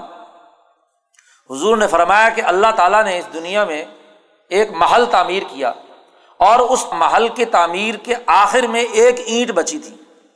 اس سے اوپر ایک اینٹ بھی فالتو نہیں لگ سکتی اور وہ اینٹ میری تھی۔ نبوت کے اس قصر میں آخری اینٹ میں ہوں۔ میرے بعد اب کوئی گنجائش نہیں۔ اس قصر نبوت میں کسی اور کے اضافے کی۔ تو یہ قطعی مسئلہ نس قطعی سے یہ بات ثابت شدہ ہے کہ حضور صلی اللہ علیہ وسلم خاتم النبیین ہے حضور صلی اللہ علیہ وسلم کے بعد کوئی بھی آدمی کسی بھی پہلو یا جہد سے نبوت کا دعویٰ کرے، وہ جھوٹا ہے، زندیق ہے، کافر ہے، اس کا کوئی تعلق دین اسلام کی تعلیمات سے نہیں ہے۔ حضور صلی اللہ علیہ وسلم نے فرمایا کہ میرے بعد بہت سے دجال و قذاب آئیں گے جو نبوت کے دعوے کریں گے لیکن سب کے سب دجال اور جھوٹ بولنے والے ہوں۔ ان سے بچو، ان سے پرہیز کرو۔ وکان اللہ بک الشعین علیمہ اور اللہ تعالیٰ تو ہر چیز کو اچھی طریقے سے جانتا ہے۔ اور پھر نبوت کے لیے کچھ عقل، شعور، فہم و بصیرت چاہیے۔ یہ بیچارہ ویسے ہی اندھا کانا راجا ہاں جی نبوت کے دعوے کرتا ہے، فضول لفظ مالی خولیا دماغ میں ہوا ہوا۔ تو نبوت کا کیا تعلق؟ یہ مرزا قادیانی یعنی عام انسان کی نارمل عقل بھی نہیں ہے۔ اس لیے مولانا سندھی تو کہتے ہیں کہ اس آدمی کو تو ذکر کرنا ہی انسانیت کی توہین اچھے جائے کہ نبوت کی توہین ہو۔ یعنی یہ تو انسانوں کے منصب کے برابر بھی نہیں ہے کہ اس پر یہ بحث کی جائے کہ جی یہ نبی نہیں ہے۔ یہ تو انسان بھی نہیں ہے چل جائے کہ آپ نبوت کی بات کریں۔ تو نبی اکرم صلی اللہ علیہ وسلم کی ختم نبوت طے شدہ عمل ہے۔ وکان اللہ بک الشعین علیمہ اللہ تعالیٰ ہر چیز کو اچھی طریقے سے جاننے والا ہے۔ مسلمان جماعت کی تعلیم و تربیت کے لیے قرآن نے ایک اور حکم دیا اسی صورت مبارکہ میں، کیونکہ مسلمانوں کے نظم و ضبط اور ڈسپلن کے قوانین قرآن نے یہاں پر بیان کیے ہیں۔ یا ایو الزین آمنز کر اللہ ذکر کثیرہ ایمان والو، اللہ کا ذکر کرو، کثرت سے ذکر۔ اللہ کا ذکر ہی دراصل نظم و ضبط اور ڈسپلن پیدا کرنے میں بنیادی کردار ادا کرتا ہے۔ قلوب کو سیکل کرنے میں ایک نتیجہ پیدا کرتا ہے۔ اور حضرت گنگوئی رحمۃ اللہ علیہ نے تو لکھا ہے کہ باقی تمام عبادتیں ان میں قضا بھی ہے، بلکہ بسا اوقات ان کو چھوڑنے کا حکم بھی ہے۔ مثلاً خواتین ہاں جی ان کو ہاں جی روزہ چھوڑنے کا حکم دیا گیا، نماز چھوٹ گئی تو نماز کی قضا بھی نہیں ہے۔ خواتین کی۔ لیکن یہ عبادت، ذکر ایک ایسی عبادت ہے کہ اس کو کسی حال میں بھی معاف نہیں کیا یعنی قرآن نے بار بار اس کا حکم دیا، چاہے لیٹے کرو، چاہے بیٹھے کرو، چاہے کھڑے کرو از کر اللہ قیام وقعود والا جنوب ہر حالت میں ذکر کرنے کا۔ اور یہاں تک کہ جہاد اور لڑائی کے میدان میں بھی دشمن کے مقابلے پر بھی کہا، یا الزین آمن لقی تم فیاتن فسبتو وز اللہ کثیرن جب تم دشمن سے مار کا آرائی کر رہے ہو، مقابلے پر ہو، تو ثابت قدم رہو اور اللہ کا ذکر کرو۔ تو یہ ایک ایسی عبادت ہے کہ جو کسی لمحے بھی معاف نہیں کی گئی۔ اور یہاں باقاعدہ حکم دیا از کرو امر ہے۔ اور امر لازمی قرار دیتا ہے مسلمان جماعت پر ازکر اللہ ذکر کثیرہ اسی طرح نبی اکرم صلی اللہ علیہ وسلم کے حوالے سے اس صورت میں بتلایا گیا کہ یا یو نبی یو ان نہ ارسلہ کا شاہدن و مبشرم و نذیرہ اے نبی، ہم نے آپ کو نگران بنا کر بھیجا۔ اس امت کے نگران گواہ نبی اکرم صلی اللہ علیہ وسلم ہے اور خوشخبری سنانے کے لیے مسلمانوں کو، اور وہ نذیرہ اور ڈرانے کے لیے ہیں ظالموں اور کافروں کو۔ اور ودائین اللہ بھی عزن ہی و سراجم منیرا۔ اور اللہ کی طرف دعوت دینے والے اور ایک چمکتا ہوا چراغ، روشن چراغ ہے حضور صلی اللہ علیہ وسلم جو انسانیت کے لیے روشنی اور رہنمائی کا باعث۔ وہ بشر المومنین مسلمانوں کو خوشخبری سنا دیجیے کہ بے ان من اللہ فضل کبیرہ کہ ان کے لیے اللہ کی جانب سے بڑا فضل۔ اور پھر اس صورت میں دوبارہ یہ بات دہرائی گئی نبی کے لیے، جو اس صورت کے بالکل آغاز میں بھی تھی کہ ولا تطیع الکافرین ول منافقین کافروں اور منافقوں کی آپ اطاعت مت کریں وہ توکل اللہ اللہ پر توکل کیجیے و کفا بلّہ وکیلا۔ اللہ ہی آپ کے لیے بطور وکیل اور نگہبانی کرنے والے کے کارساز کی کافی قرآن حکیم نے اس کے بعد حضور صلی اللہ علیہ وسلم کے لیے کچھ احکامات نکاح کے حوالے سے دیے ہیں۔ لیکن اس سے پہلے مسلمانوں کے لیے بھی طلاق اور نکاح کا ایک قانون بیان کیا ہے، جو پیچھے صورت البقرہ میں تفصیلی گزر چکا ہے۔ نبی کے لیے کہا گیا، یا یو نبی یو ان نہ احل لکا ازواج کلاتی آتے ہی تک اجورا ہننا وما ملکت یمین کا جو خواتین جن سے آپ نکاح کرنا چاہیں اور انہیں مہر ادا کر دیں، تو ہم نے آپ کے لیے نکاح کرنا حلال قرار دے دیا۔ نبی کو امت کے مقابلے میں زیادہ خواتین سے نکاح کرنے کی اجازت دی گئی۔ اور یہ نبی کی خصوصیت ہے۔ یہ امت کے لیے نہیں ہے، حتیٰ کہ یہاں قرآن حکیم نے کہا کہ اگر کوئی خاتون اپنے آپ کو از خود حضور کو ہبا کرنا چاہے، تو وہ بھی ہبا کر سکتی ہے۔ حضور اگر قبول کرنا چاہے، تو وہ قبول کر سکتے ہیں۔ لیکن صاف کہہ دیا خالص اللہ کا من دون المؤمنین۔ یہ حکم صرف آپ ہی کے لیے ہے، مسلمانوں کے لیے نہیں۔ ورنہ عام طور پر قرآن جہاں بھی نبی کو حکم دیتا ہے، تو نبی کی وساطت سے وہ حکم امت کے لیے بھی ہے۔ لیکن یہاں اللہ نے واضح کر دیا کہ یہ جو غیر محدود عورتوں سے نکاح کی اجازت دی گئی ہے، یہ صرف خالصہ طلّہ کا۔ اے محمد صلی اللہ علیہ وسلم، آپ کے لیے ہے صرف من دون المومنین مسلمانوں کے لیے نہیں۔ ہے قرآن حکیم نے اس پہلی آیت میں تو حضور کو اجازت دی تھی کہ جتنی نکاح کرنا چاہتے ہیں، آپ شادی کر سکتے ہیں۔ لیکن جب یہ نو بیویاں حضور کے نکاح میں یا گیارہ بیویاں جو دو فوت بھی ہو گئیں، ان کو شامل کر کے یہ جب عورتیں مکمل ہو گئیں نکاح والی، تو اس کے بعد اللہ نے پابندی بھی لگا دی، حضور پر بھی پابندی لگا دی کہ لا لکن نسا ممباد آج کے بعد کسی اور عورت سے آپ کا نکاح کرنا حلال نہیں ہے۔ اس کے بعد آپ نکاح نہیں کر سکتے۔ ولا ان تبدل بہن من ازواجن اور حضور سے یہ بھی کہہ دیا کہ ان بیویوں میں سے کسی کو بدل بھی نہیں سکتے۔ کہ آپ چونکہ نو کی تعداد پوری کرنی ہے، تو ان میں سے کسی کو طلاق دے کر اس کی جگہ پہ کوئی اور بیوی آپ لے آئیں، نو کی تعداد پوری ہو جائے۔ تو آپ کو اب تبدیل کرنے کی بھی اجازت نہیں ہے۔ ولو اجبا کا حسن ہننا اگرچہ کسی خاص خاتون کا حسن آپ کو اچھا بھی لگے اور آپ بیوی بدلنا بھی چاہیں، تو آپ کو اب بدلنے کی اجازت نہیں۔ علامہ مالکت یمین وکال اللہ علاء رقیبہ اللہ تعالیٰ ہر چیز کی نگرانی کر رہا ہے، جو حکم اس نے دیا ہے، اس حکم کی پابندی کیا جانا ضروری ہے۔ اسی طرح قرآن حکیم نے ایک اور حکم دیا، نبی اکرم صلی اللہ علیہ وسلم، جو امت کے لیے رسول بھی ہیں، محبت کا مرکز بھی ہیں، امت کو ایک خاص حکم دیا ہے۔ اور یہ آیت بھی اس وقت نازر ہوئی کہ جب حضور اقدس صلی اللہ علیہ وسلم کی شادی زینب سے اللہ تعالیٰ نے کرائی تو زینب کے نکاح میں آ جانے کے بعد حضور نے ان کا ولیمہ کیا۔ حدیث آتی ہے بخاری میں کہ انس بن مالک رضی اللہ تعالیٰ عنہ فرماتے ہیں کہ حضور نے مجھے حکم دیا کہ جاؤ مدینے کے لوگوں کو بلا کر لاؤ کہ جی ولیمے کی دعوت ہے زینب سے نکاح کی خوشی میں۔ تو لوگ آ گئے۔ اب کمرہ ایک ہی ہے۔ وہاں حضرت زینب بھی موجود ہے ظاہر ہے وہ پردے میں بیٹھی ہوئی ہیں۔ اور وہاں دسترخوان بچ گیا۔ لوگ آ رہے ہیں کھانے کے لیے۔ تو ایک تو کھانے کی دعوت مثلاً دوپہر کو تھی تو لوگ دو چار گھنٹے پہلے ہی آ کر بیٹھ گئے۔ اور جیسے لوگ دعوتوں میں جاتے ہیں، جا کر کیا گپے لگانا شروع کر دیتے ہیں بیٹھے ہوئے۔ جی, جی، دعوت کھانے آئے ہیں۔ تو ایک تو وہ پہلے سے آ کر بیٹھ گئے اور باتیں شروع ہو گئی اور اس کے بعد جب دسترخوان لگ گیا تو کھانے پر بیٹھے ہوئے پھر بھی گپے لگا رہے ہیں، باتیں کر رہے ہیں۔ انس بن مالک کہتے ہیں کہ حضور صلی اللہ علیہ وسلم چاہتے تو تھے کہ یہ لوگ گھر سے جائیں لیکن حضور کی جو طبیعت تھی توازوں کی، حضور کسی کو یہ کہنا گوارا نہیں کرتے تھے کہ تم میرے گھر سے نکل جاؤ۔ تو حضور وہاں سے نکل کر کچھ اور ازواج متحرات کے گھروں میں تشریف لے گئے۔ باقی جو آٹھ، نو خواتین تھی وہاں تھوڑی تھوڑی تھوڑی دیر دیر بیٹھ کر دوبارہ آئے۔ تو پھر وہ بیٹھے میں لوگ گپے لگا رہے ہیں اسی طرح۔ تو قرآن حکیم کی طرف سے یہ واضح آیات نازل ہوئی اور اللہ نے کہا، یا الزین آمن لا تدخلو بیوت النبی۔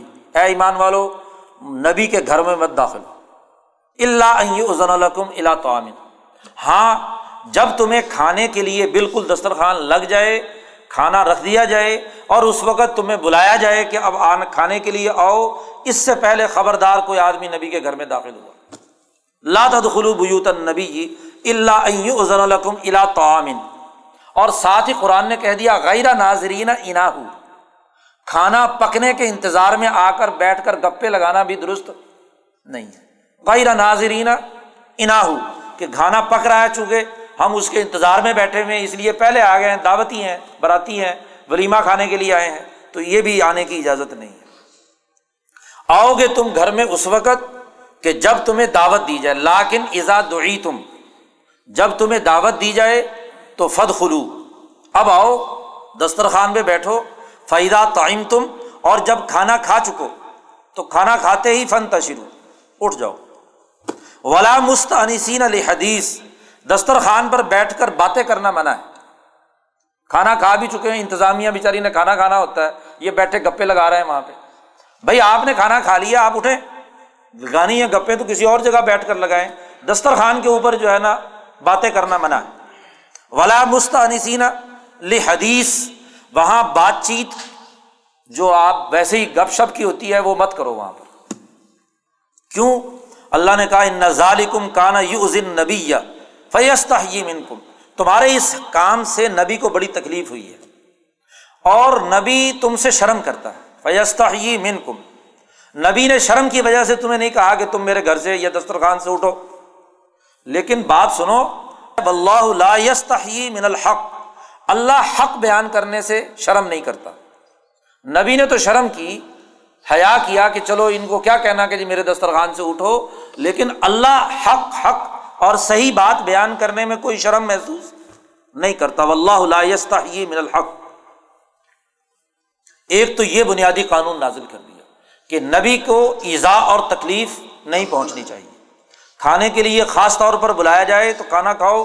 اور چلے جاؤ دسترخوان پر، کسی قسم کی کوئی بات کی گپاسٹنگ جو ہے نا وہ درست نہیں ہے۔ اسی طرح خواتین جو حضور صلی اللہ علیہ وسلم کے ازواج متحرات ہیں، وہ امت کی مائیں ہیں۔ مسلمانوں کو ایک اور حکم دیا گیا کہ ویدا سا التم متان اگر کوئی ضرورت کی چیز تمہیں امہات المومنین حضور کی ازواج متحرات سے چاہیے ہوں، تو فص الورا حجاب۔ پردے کے پیچھے سے سوال کرو۔ گھر میں داخل ہونے کی اجازت نہیں۔ ہے ظال کا اطہر القلوب کم و قلوب ہند یہ دلوں کی پاکیزگی کے لیے ضروری بات ہے۔ وما کان لکم، سن لو، آج کے بعد کوئی بھی مسلمان حضور کو تکلیف نہ پہنچائے۔ وما کان لکم انتو حضور رسول اللہ۔ تمہارے لیے یہ بالکل جائز نہیں ہے کہ تم رسول اللہ صلی اللہ علیہ وسلم کو تکلیف پہنچاؤ۔ اور ایک اور بات بھی قانون سن لو۔ کہ ولا ان تن کے ہو ازواجہ ممباد ہی ابدا کہ حضور صلی اللہ علیہ وسلم کے دنیا سے تشریف لے جانے کے بعد بھی حضور کی بیویوں سے نکاح کرنا جائز نہیں۔ یہ امت کی مائیں ہیں اور ماؤں سے نکاح نہیں ہو سکتا۔ لاتن کے ہو ازواجہ ممباد ہی ابدا حضور کے بعد بھی ان کی بیویوں سے کوئی شادی نہیں ہو سکتی۔ آبادن ہمیشہ ہمیشہ کے لیے۔ ان نظال کان عند اللہ عظیمہ پھر خواتین کے لیے پردے کا قرآن نے قانون بیان کیا ہے کہ لا جناح علیہ فی آبا ہن ولا ابنا ہن ولا اخوانی ہن ولا ابنائی اخواتی ہن پیچھے بھی یہ قانون بیان کیا تھا کہ یہ جو محرم ہیں، ان سے تو پردہ نہیں ہے، باقی تمام سے پردہ کرنا ہے۔ قرآن حکیم نے یہیں پر نبی اکرم صلی اللہ علیہ وسلم پر درود شریف بھیجنے کا حکم بھی دیا۔ ان اللہ و ملا یوسلون النبی۔ اللہ اور اس کے فرشتے نبی پر درود بھیجتے ہیں۔ اس لیے یا الزین آمن اے ایمان والو صلو علیہ وسلم تسلیمہ تم بھی رسول اللہ صلی اللہ علیہ وسلم پر درود بھیجو۔ صلاۃ و سلام بھیجو، ان کے لیے درود بھیجو۔ ان الدین یوزن اللہ و رسول یاد رکھو، جو لوگ بھی اللہ اور اس کے رسول کو تکلیف پہنچاتے ہیں لانا اللہ فی دنیا بلاخرہ اللہ تعالیٰ دنیا اور آخرت میں ان پر لانت برساتا ہے۔ اور وہ عدالحم عذاب مہین اور ان کے لیے بڑا ہی ذلت امیز عذاب یہاں ایک تو نبی کی توہین سے منع کیا گیا۔ کوئی وہ کام جس سے بھی نبی کو ایزا یا تکلیف پہنچے، اس پر پابندی لگا دی گئی۔ اور دوسرا حکم دیا گیا کہ ہر مسلمان نبی اکرم صلی اللہ علیہ وسلم کو درود شریف بھیجے سلاۃ و سلام بھیجے۔ اگر وہاں روزہ رسول پر ہو تو وہاں کے آداب کا لحاظ رکھتے ہوئے، وہاں ہر قسم کی بے ادبی سے بچتے ہوئے سلاۃ و سلام پورے اہتمام کے ساتھ نبی اکرم صلی اللہ علیہ وسلم کو بھجوانا ہے۔ اور دنیا میں جہاں بھی ہوں، وہاں بھی درود و سلام حضور صلی اللہ علیہ وسلم کی ذات گرامی کے لیے بھیجنا ہے۔ اور یہ جو احادیث میں آتا ہے کہ حضور اقدس صلی اللہ علیہ وسلم دنیا کے تمام امتیوں کے تمام درود شریف کو سنتے ہیں۔ یہ بعض نئے تجدد پسند کہتے ہیں جی کیسے سنتے ہیں؟ بھائی، آج تو سننا بڑا آسان ہو گیا۔ تم اگر کمپیوٹر پر لاکھوں کالیں چلتی ہوئی ایک ہی پائپ لائن کے اندر گزرتی ہوئی تمہارے علم میں آ جاتی ہیں، تو یہ لاکھوں لوگ درود بھیجے تو حضور کو نہیں معلوم ہو سکتی۔ آج تو سمجھنا بڑا آسان ہو گیا۔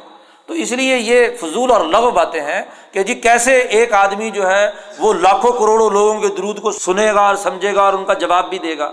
بات تو یہ ہے کہ نبی اکرم صلی اللہ علیہ وسلم جو دراصل اس پوری کائنات میں سب سے زیادہ اعلیٰ اور اونچے مقام اور مرتبے پر فائز ہے کائنات کا پورا مخفی اور ملاکوتی نظام نبی اکرم صلی اللہ علیہ وسلم کے ساتھ ہے۔ تو ایسے حالت کے اندر یہ فضول اور احمقانہ سوال کہ اتنے لوگوں کا درود کیسے سنتے ہیں اور ہر ایک کا جواب کیسے دیتے ہیں؟ آپ تو لاکھوں لوگوں کو بیک وقت میسج کریں، میل کریں تو وہ تو لاکھوں کو ایک دم پہنچ جائے۔ اور وہ اگر جواب دیں تو آپ کو فوراً آ جائے۔ اور رسول اللہ صلی اللہ علیہ وسلم کو یہ بات نہیں ہو سکتی۔ کیوں نہیں ہو سکتی؟ تو یہ فضول اور لغ بات ہے۔ اس لیے قرآن نے مسلمان، جماعت، مرد اور عورتوں کو تمام کو حکم دیا ہے کہ وہ پورے اہتمام کے ساتھ نبی اکرم صلی اللہ علیہ وسلم پر صلاۃ و سلام بھیجے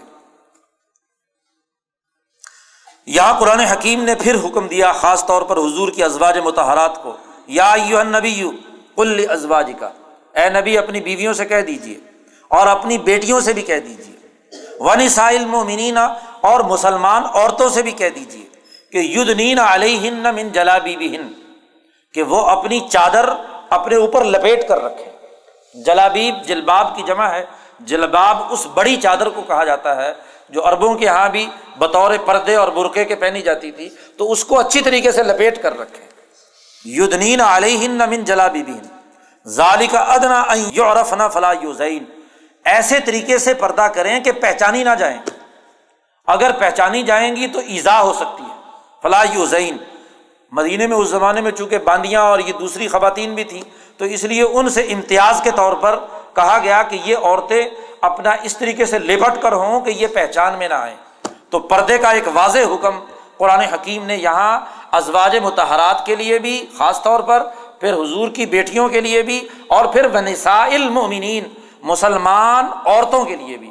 قرآن حکیم نے واضح طور پر حکم دیا وکال اللہ غفور الرحیم اب سورت کے آخر میں قرآن حکیم نے منافقین کا دوبارہ پھر تذکرہ کیا۔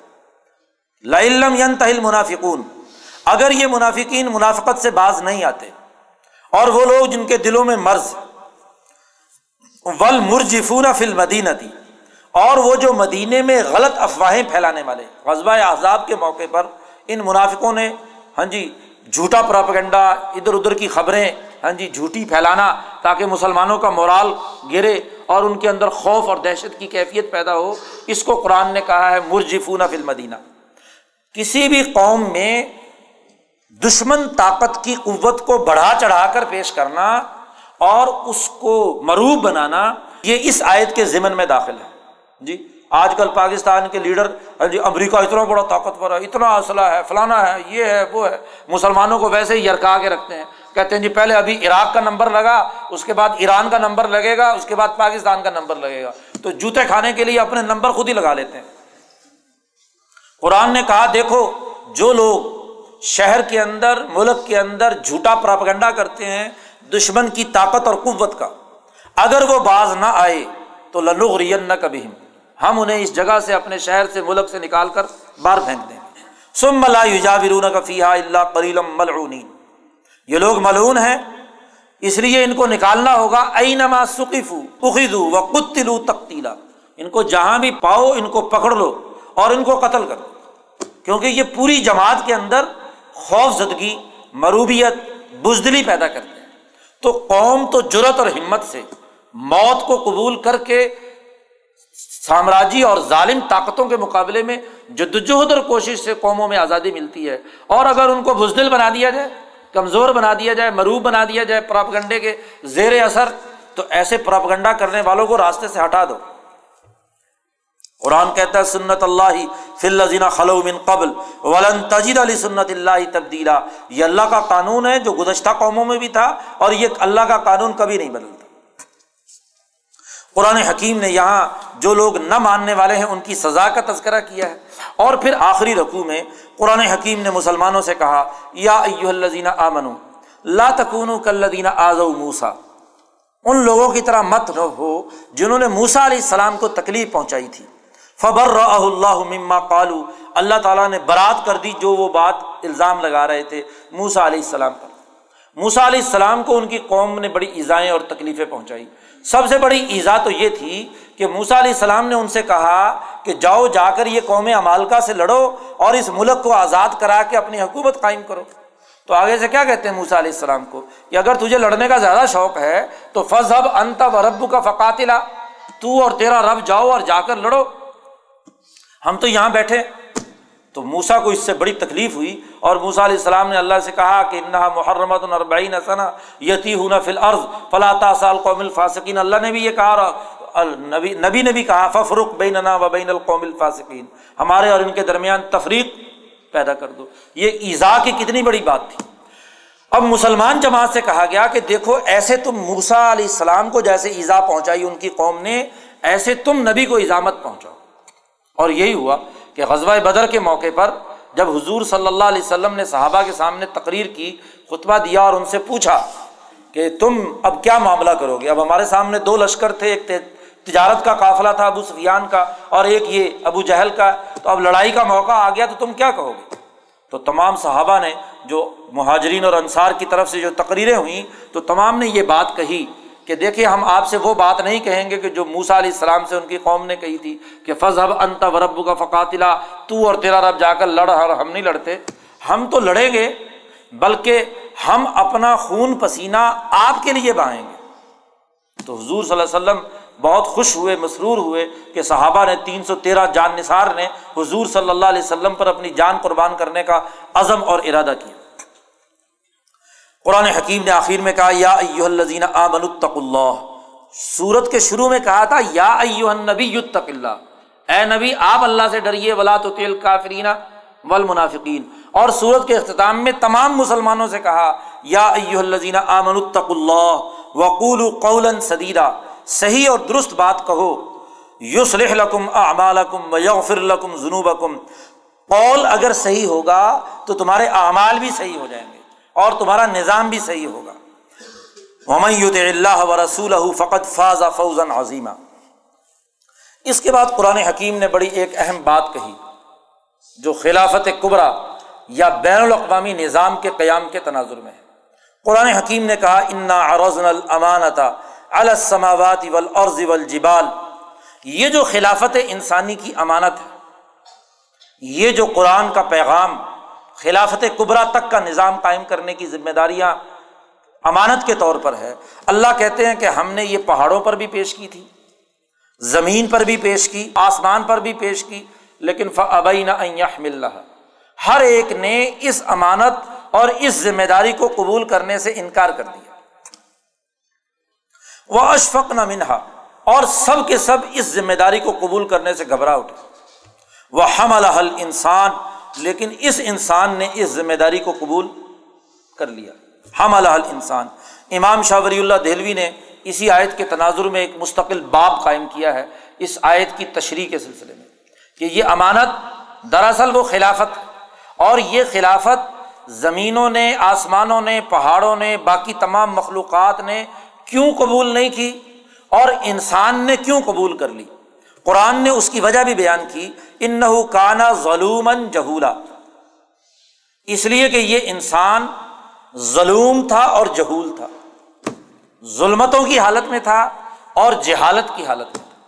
شاہ صاحب نے اس کی بہت اچھی اور عمدہ تعریف کی ہے، بہت اچھی وضاحت کی ہے۔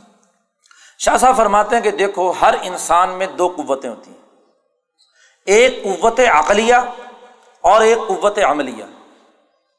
انسان میں ایک قوت عقلیہ جو سوچ، فکر، نظریہ، فلسفہ یا کسی بھی کام کو کرنے کے بارے میں سوچتا ہے، نظریہ قائم کرتا ہے۔ جتنے اونچے درجے کی عقل ہوگی، اتنے ہی اونچے درجے کا نظریہ، فکر اور سوچ ہوگی۔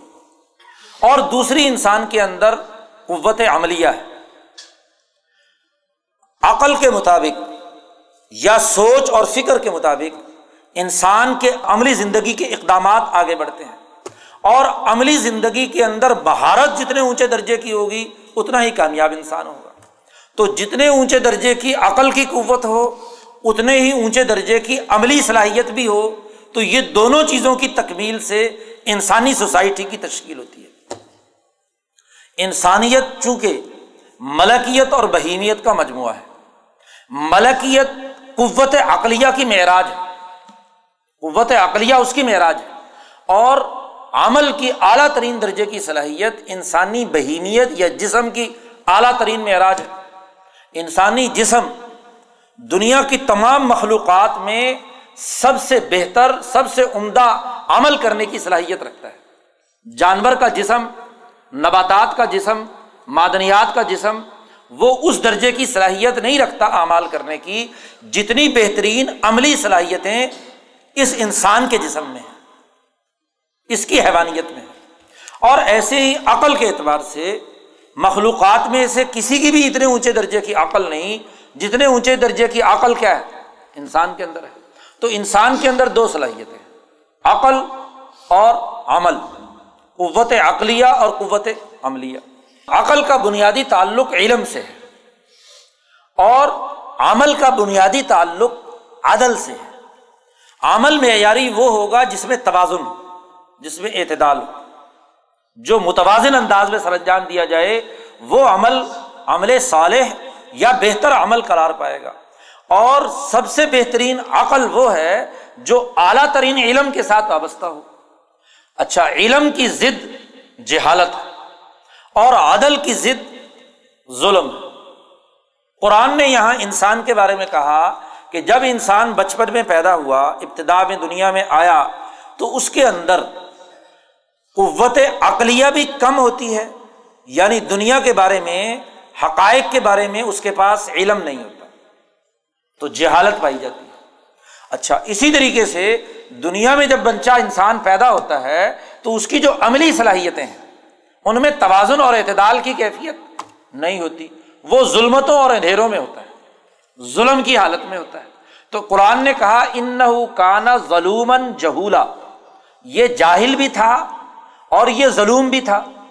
اب جہالت کو دور کرنے کے لیے علم کی ضرورت تھی اور ظلمت کو دور کرنے کے لیے عدل والے عمل کی ضرورت تھی۔ اور یہ جو امانت سپرد کی گئی، یہ جو خلافت کی ذمہ داریاں دی گئی یہ جو قرآن نازل کیا گیا، یہ جو انبیاء پر کتابیں نازل کی گئیں، اس امانت کے دو بنیادی اہداف ہیں۔ کہ یہ انسان کی جہالت کو دور کر کے اس میں علم پیدا کرتا ہے اور اس کی ظلمتیں ختم کر کے اس میں عدل پیدا کرتا ہے۔ تو چونکہ باقی جتنی مخلوقات ہیں، اس سے نچلے درجے کی، مثلاً آسمان، مثلاً زمین، مثلاً پہاڑ، چونکہ وہ ملکیت اور بہیمیت کا مجموعہ نہیں تھے اس لیے ایک دیوار جو ہے، اس کو اندھا ہم نہیں کہہ سکتے۔ اس کو ظالم بھی نہیں کہہ سکتے۔ کیونکہ اس میں کسی بھی عمل کرنے کی صلاحیت نہیں ہے۔ اندھا اسے کہیں گے جس میں دیکھنے کی صلاحیت ہو اور وہ دیکھے نہ۔ آنکھیں تو ہوں، لیکن اسے نظر نہ آئے۔ یعنی جس میں بالقوا ایک صلاحیت موجود ہو، اس کو ہم کہیں گے کہ یہ ظلم ہے یا جہول ہے۔ تو کسی ہاتھی کو، کسی نباتات کو ہم جاہل یا ظالم نہیں کہہ سکتے، کیونکہ اس کے لیے ہاں جی ویسی استعداد اور صلاحیت بھی تو چاہیے۔ تو انسان اللہ کی وہ مخلوق ہے جو پانی اور عرش کی ارتقائی شکل، بہیمیت اور ملکیت سے مرکب ہے۔ اور انہیں دو قوتوں کی وجہ سے اس میں عقل اور عمل، یہ دو بنیادی چیزیں اس میں موجود ہیں۔ بالقوت تھیں اب بچپن سے جب بلوغ کے درجے میں یہ انسان پہنچا تو اب وہاں اس کو علم کی ضرورت بھی ہے اور اس کو وہاں عدل کی ضرورت بھی ہے۔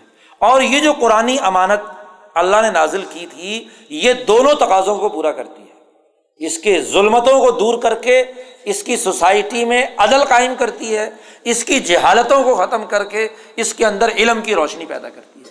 یعنی اس کی قوت عقلیہ کو بھی جلا دیتی ہے اور اس کی قوت عملیہ کے اندر بھی صلاحیت اور نکھار اور مہارتیں پیدا کرتی ہے۔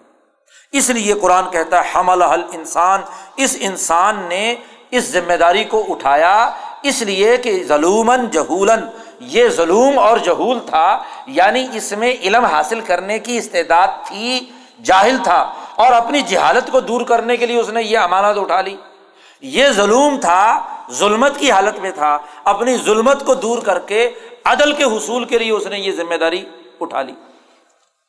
اس طرح اس آیت کا مفہوم بڑی وضاحت کے ساتھ سامنے آ جاتا ہے۔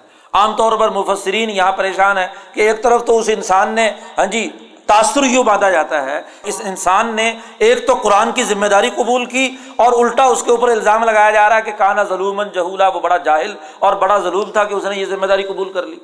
ذمہ داری قبول کرنا اس کی ظلمت اور جہالت نہیں، بلکہ یہ ظلم و جہول، علت ہے اس کی ذمہ داری کو قبول کرنے کی۔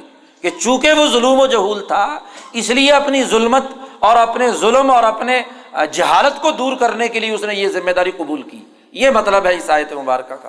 تو شاہ ولی اللہ صاحب کی اس گفتگو سے جو حجرت اللہ میں شاہ صاحب نے کی، آیت کا مطلب بالکل صاف ہو جاتا۔ ہے اور یہ بات بھی واضح ہوگی اگلی کہ لیو عزب اللہ المنافقین ول منافقات ول مشرقین ول مشرقات اب منافقین اور مشرقین وہ لوگ ہیں کہ جو نہ اپنی ظلمت دور کرنا چاہتے ہیں اور نہ اپنی جہالت دور کرنا چاہتے ہیں۔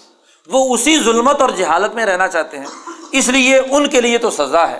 اور وہ یتوب اللہ المنین ولمومنات اور جو مومنین اور مومنات ہیں، ان کی اللہ توبہ قبول کرتا ہے کہ وہ توبہ کر کے اس علم سے رہنمائی لے کر اپنی عقل بڑھانا چاہتے ہیں اور اس امانت سے رہنمائی لے کر اپنی سوسائٹی میں عدل و انصاف کا نظام قائم کرنا چاہتے ہیں۔ اللہ تعالیٰ ان کی توبہ قبول کر لیتا ہے۔ وقار اللہ غفور الرحیمہ اس طرح قرآن حکیم نے اس امانت یعنی قرآن ذمہ داری کو قبول کرنے کے حوالے سے واضح طور پر دو اہداف مقرر کر دیے کہ مسلمان اس کے ذریعے سے اپنی علم و عقل اور اپنے نظریے کی بلندی کو حاصل کرے اور اس قرآن کے ذریعے سے اپنی ظلمت اور اندھیروں کو دور کر کے اپنی سوسائٹی میں عدل و انصاف کا نظام قائم کرنے کی جد وجہد اور کوشش کرے۔ جو مسلمان یہ کرے گا وہ کامیاب اور جو انسان یہ نہیں کرے گا وہ سزا کا مستحق۔ اس طرح اس صورت مبارکہ نے نظم و ضبط کے ساتھ قرآن تعلیمات کا ایک واضح پیغام مسلمان جماعت کے سامنے رکھ دیا اگلی صورت صورت صبا، یہ مکی صورت ہے۔ اور یہاں صورت صبا سے لے کر صورت یاسین، بلکہ آگے صوفات تک، قرآن حکیم نے بین الاقوامی انقلاب کے اپنے فلسفے کی نشاندہی کی۔ دیکھیے دنیا میں کوئی فکر اور نظام اس وقت تک عام انسانی ذہنوں میں پیوست اور راسخ نہیں ہوتا جب تک کہ اس فکر کے پیچھے کوئی بلند تر فلسفہ کار فرمان ہو کہ ان تمام افکار کے پیچھے مرکزی اور بنیادی فلسفہ کیا ہے۔ تو قرآن حکیم نے وہ مرکزی فلسفہ اس کی بنیاد بیان کی ہے۔ صورت صبا کا بنیادی موضوع یہ ہے کہ انسانی سوسائٹی کی اجتماعیت یہ قائم ہوگی ملئے اعلی یا اللہ نے جو ملکوتی یا غیبی نظام قائم کیا ہے عرش الہی سے، اس کے احکامات کے تابع یعنی ذات خدا بندی کی وحدانیت کے ساتھ جب تک اس مسلمان جماعت کا سچا تعلق نہیں ہوگا اور اس غیب حضیرت القدس یا ملائے اعلیٰ کے ساتھ اس کی نسبت نہیں ہوگی تو یہ جماعت مکمل نتیجہ سوسائٹی کے اندر پیدا نہیں کر سکتی۔ تو اسباب عالیہ، ایک اسباب ارضیہ ہے کہ زمینی اسباب آپ نے جمع کیے ہیں انقلاب کے لیے، تبدیلی کے لیے جد وجہد اور کوشش کے لیے۔ اور ایک اسباب عالیہ ہے یعنی اس سے اوپر جو اس کائنات کو کنٹرول کرنے والے اسباب ہیں، اس کا پورا تفصیلی خاکہ شاہ ولی اللہ صاحب نے حجرت اللہ میں اور باقی کتابوں میں تفصیل سے بیان کیا ہے، ان اسباب عالیہ کو اور وہ قرآن حکیم کی انہیں آیات سے ماخوذ ہے۔ مسلمان جب اللہ پر ایمان لاتا ہے، تو دراصل اللہ کے اس غیبی نظام پر بھی ایمان لاتا ہے۔ پیچھے صاف آ چکا ہے سورت البقرا کے شروع میں کہ مسلمان وہ ہیں جو اللہ دین یؤمنون بالغیب، جو غیب پر ایمان رکھتے ہیں۔ یعنی جو نظر نہیں آتا، جو عالم مثال ہے عالم ملکوت ہے، اللہ کے مرتبہ ذات و صفات کے تحت کائنات کے چلانے کا مربوط نظام ہے، جو اس پر ایمان رکھتے ہیں، وہ سچے مسلمان ہیں۔ الائی کا حم المفلحون، ان کے لیے قرآن حکیم نے کہا کہ وہی کامیاب ہے تو وہ غیب کا نظام کیا ہے؟ قرآن حکیم نے اس کی تفصیلات یہاں اس صورت میں بیان کی ہیں۔ الحمد للہ لہو مافِ سماواتی و مافل عرض ولاح الحمد فل آخرہ حمد کی تشریح میں نے صورت فاتحہ میں بیان کی تھی کہ کمالات الہیہ کی بنیاد پر اللہ نے کائنات کا جو مربوط نظام اپنے ارادے اور فعل سے کیا ہے، اس پر اللہ کی حمد و ثنا الحمد للہ اللہ لہو مافِ سماوات و مافل جو کچھ آسمانوں میں ہے اور جو کچھ زمین میں۔ اور ولاح الحمد فل آخرہ اور اس کے لیے حمد ہے، اللہ کے لیے، اللہ کی تعریف ہے آخرت کے مربوط نظام کے حوالے سے۔ یعنی دنیا کا نظام جو کمالات اربا پر قائم ہے اور موت کے بعد جو آخرت کا نظام، قبر، حشر اور آگے جنت دوزخ کے تمام مراحل کا جو ایک مربوط نظام آخرت کا اللہ نے بنایا ہوا ہے، وہ بھی ایک سسٹمیٹکلی انسانی سوسائٹی یا انسانی زندگی کے ارتقاء کا اگلا مرحلہ ہے۔ اس کو بھی اللہ نے اپنے فعل و اختیار سے پیدا کیا ہے۔ اس پر بھی اللہ کی حمد و ثنا ہے وہ الحکیم الخبیر۔ وہ حکمت والا بھی ہے اور باخبر بھی ہے۔ حکمت کی تعریف کئی دفعہ پیچھے گزر چکی۔ قرآن نے اس غیبی نظام کی طرف اجمالی اشارے کیے ہیں۔ یا علم ما یلیج فل عرض وما یخرج منہا وما ینزل من السمائی وما یا فیحا وہ الرحیم الغفور۔ قرآن حکیم نے بڑی اہم بات کہی اور آج جدید سائنس کی تحقیقات نے اس آیت کا مفہوم وسیع تر تناظر میں سمجھا دیا۔ دیکھیے، آج ہم نے تجربات سے یہ بات معلوم کی ہے کہ دنیا کا ہر ایٹم اپنی ایک ریڈیشن رکھتا ہے اور ایک آبزرویشن رکھتا ہے۔ اس میں سے توانائیوں کا اخراج بھی ہوتا ہے اور وہ کچھ توانائیوں کو جذب بھی کرتا ہے۔ اور ایٹموں سے مل کر جو خلیہ یہ بھی ایک لفظ بڑا غلط مشہور ہے، خلیہ خلیہ۔ خلیہ اردو کے اندر بگاڑ دیا اس کو۔ عربی کا جو اصل لفظ ہے، وہ خلیہ ہے۔ یہ جو خلیہ مختلف چیزوں سے مل کر وجود میں آتا ہے، سیل جسے کہتے ہیں، اس کی بھی اپنی ایک ریڈیشن ہے اور ایک آبزرویشن اور اس سے بن کر جتنی بھی آگے مخلوقات، بلکہ پورا قرۂۂ ارض قرائے ارض ہی نہیں، خود نظام شمسی، سورج، چاند، ستارے، تمام جتنے بھی کائنات کے اندر سیارات ہیں، ہر ایک کی ایک ریڈیشن ہے۔ اس میں سے توانائیوں کا اخراج ہو رہا ہے۔ اور وہ کچھ توانائیوں کو اپنے اندر جذب کرتا ہے۔ سورج سے توانائیاں خارج ہو رہی ہیں، یہ قرۂۂ ارض اسے جذب کرتا ہے۔ قرۂۂ ارض سے کچھ چیزیں خارج ہو رہی ہیں جو اس کے نظام شمسی کے باقی سیارات انہیں جذب کر رہے ہیں۔ قرآن نے بڑا جامع لفظ استعمال کیا۔ یا علم ما یلی جو فل عرض اس نظام شمسی یا ملاکوتی نظام سے جو چیز بھی زمین کے دائرے کے اندر داخل ہوتی ہے یعنی زمین جسے آبزرو کرتی ہے اپنے گرد و پیش سے، اللہ اسے بھی جانتا ہے۔ اور وما یخرج منہا اور جو اس عرض سے جو چیز خارج ہو رہی ہے۔ توانائیوں کا جو اخراج یہاں سے ہو رہا ہے، اسے بھی جانتا ہے۔ یعنی ہر ایٹم کی ریڈیشن اور اس کی آبزرویشن کا مکمل سسٹم اس کو کیا ہے؟ اللہ تعالیٰ جانتا ہے، مکمل طور پر اس کے علم میں۔ وہاں سمائی اور یہ تو پہلے نظام شمسی کی بات اور اس سے بھی اوپر یہ تو وہ چیزیں ہیں جو آج ہم نے دریافت کر لی کہ یہ کچھ توانائیاں ہیں۔ مثلاً سورج کی حرارت آپ کے عرض پر پڑ رہی ہے، روشنی پڑ رہی۔ ہے ہر آدمی جانتا ہے کہ وہاں سے یہ ہمارے پاس ایک روشنی آ رہی ہے جس کو وہ محسوس کرتا ہے۔ لیکن اس کائنات کے اندر ملکوتی نظام سے ہر لمحہ اللہ کے غیب سے توانائیوں کا ایک مربوط نظام انسانی ارواہ پر بھی اور انسانی اجسام کے لیے بھی، ان کی روحوں کے لیے بھی اور ان کے اجسام کے لیے بھی مسلسل نازل ہو رہا ہے۔ مثلاً یہی رمضان کا مہینہ، اس میں جتنے بھی فضائل اس کے آئے ہیں یا شب قدر کے فضائل جتنے بھی آئے ہیں، ان تمام میں کہا گیا کہ خاص انوارات نازل ہوتے ہیں۔ یعنی وہ خاص انوارات جو انسانی روح جذب کرتی ہے اور انسانی روح کے اعمال یا انسانوں کے اعمال قرآن نے کہا ہے کہ یس سعد الہی کلیم الطیب ولامل الصالح یرف کہ انسانی اعمال جو ہیں وہ اللہ تک جاتے ہیں، انسانی روح کی تمام چیزیں جو ہے وہ ادھر محفوظ ہوتی ہیں۔ آپ نے یہاں تک احادیث میں پڑھا کہ فرشتے صبح اور شام اترتے ہیں اور ہر انسان کے دونوں کندھوں پر آ کر بیٹھ کر اس کا پورا کا پورا ریکارڈ لیتے ہیں۔ تو چیزیں آ بھی رہی ہیں اور جا بھی رہی ہیں۔ تو یہ جو تمام آنے جانے کا مکمل پوری کائنات کے اندر سسٹم موجود ہے، اور اب تو ہمیں دریافت ہو گیا کہ یہ سب کا سب ہاں جی روشنیوں کا کمال ہے۔ ٹھوس مادے کے وجود پر ہی آج تو سائنسدانوں کو ہاں جی کوئی یقین نہیں رہا کہ کوئی ٹھوس مادہ بھی ہے۔ یہ سب کا سب کنورٹ ہو جاتا ہے توانائیوں میں۔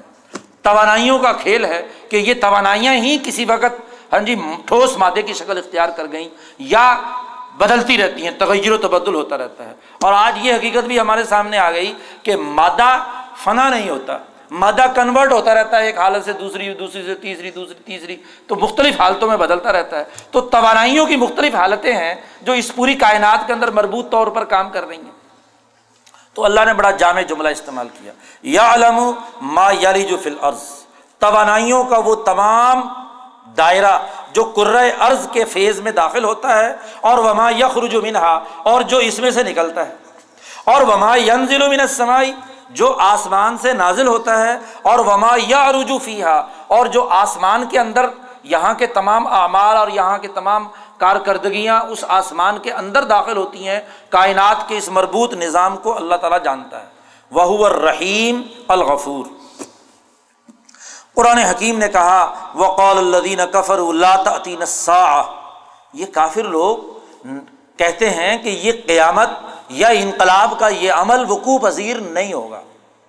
کل بلا وربی لتا کم عالم الغیب جو شاہ صاحب نے حضرت القدس کی جو حقیقت لکھی ہے، مولانا سندھی کہتے ہیں کہ یہ آیت اس کی تشریح ہے۔ بلا و ربی ہاں میرے رب کی قسم۔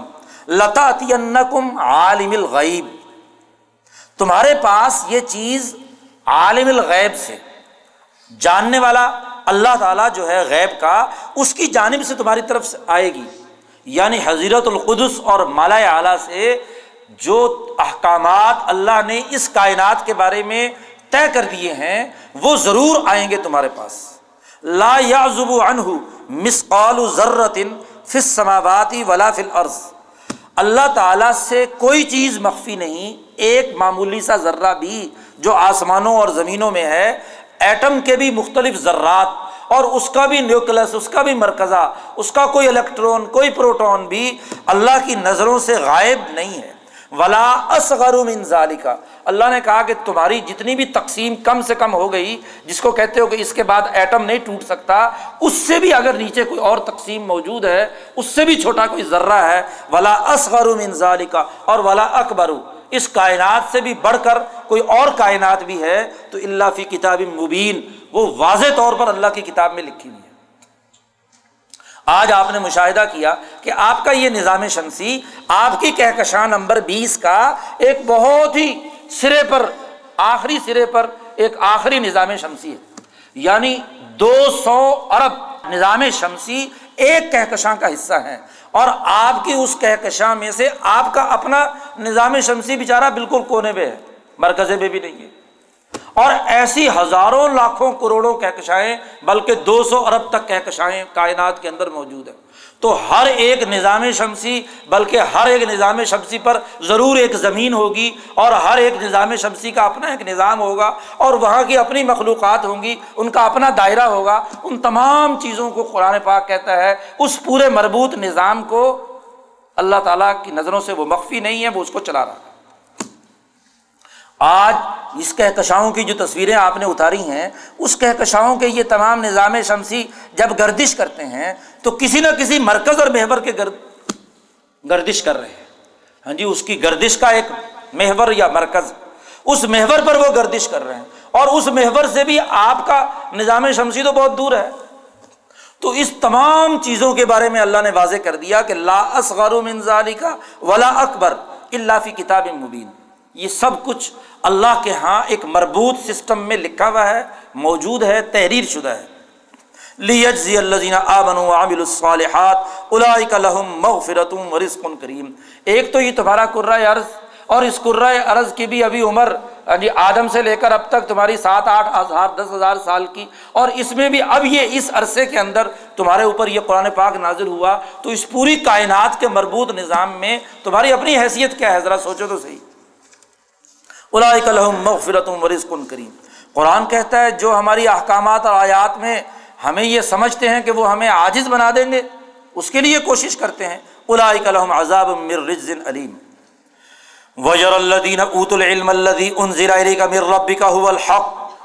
جن پر یہ علم نازل ہو جاتا ہے، جو اہل علم یعنی جو اس پورے غیب کے نظام پر دسترس رکھتے ہیں، رسوخ فی علم رکھتے ہیں امبیا صحابہ العظم مجدین اولیاء اللہ، علماء ربانیین، جن کی عقل و شعور اور فہم و بصیرت ان تمام چیزوں کا ادراک کرتی ہے، وہ جانتی ہے کہ جو کچھ تیرے رب کی طرف سے نازل ہوا ہے، هو الحق۔ یہ بالکل صحیح ہے۔ وہ دی الا سرات العزیز الحمید اور وہ ہدایت دیتا ہے بالکل سیدھے راستے کی جو العزیز الحمید کا راستہ ہے۔ اب یہ ایسا مربوط نظام جس میں پوری کائنات کے تمام اجزاء مربوط طور پر سمجھ میں آ جاتے ہیں، ایسے فکر و فلسفے کا یہ کافر لوگ انکار کرتے ہیں۔ اور قرآن حکیم کا مذاق اڑانے کی بات کرتے ہیں اور کہتے ہیں افطرا اللہ کا ام بھی جنا کہ یا تو اس نے اللہ پر اپنی طرف سے جھوٹ گھڑ لیا یا اس کو کوئی جنون لاحق ہے، کہ اس طرح کی باتیں کرتا ہے۔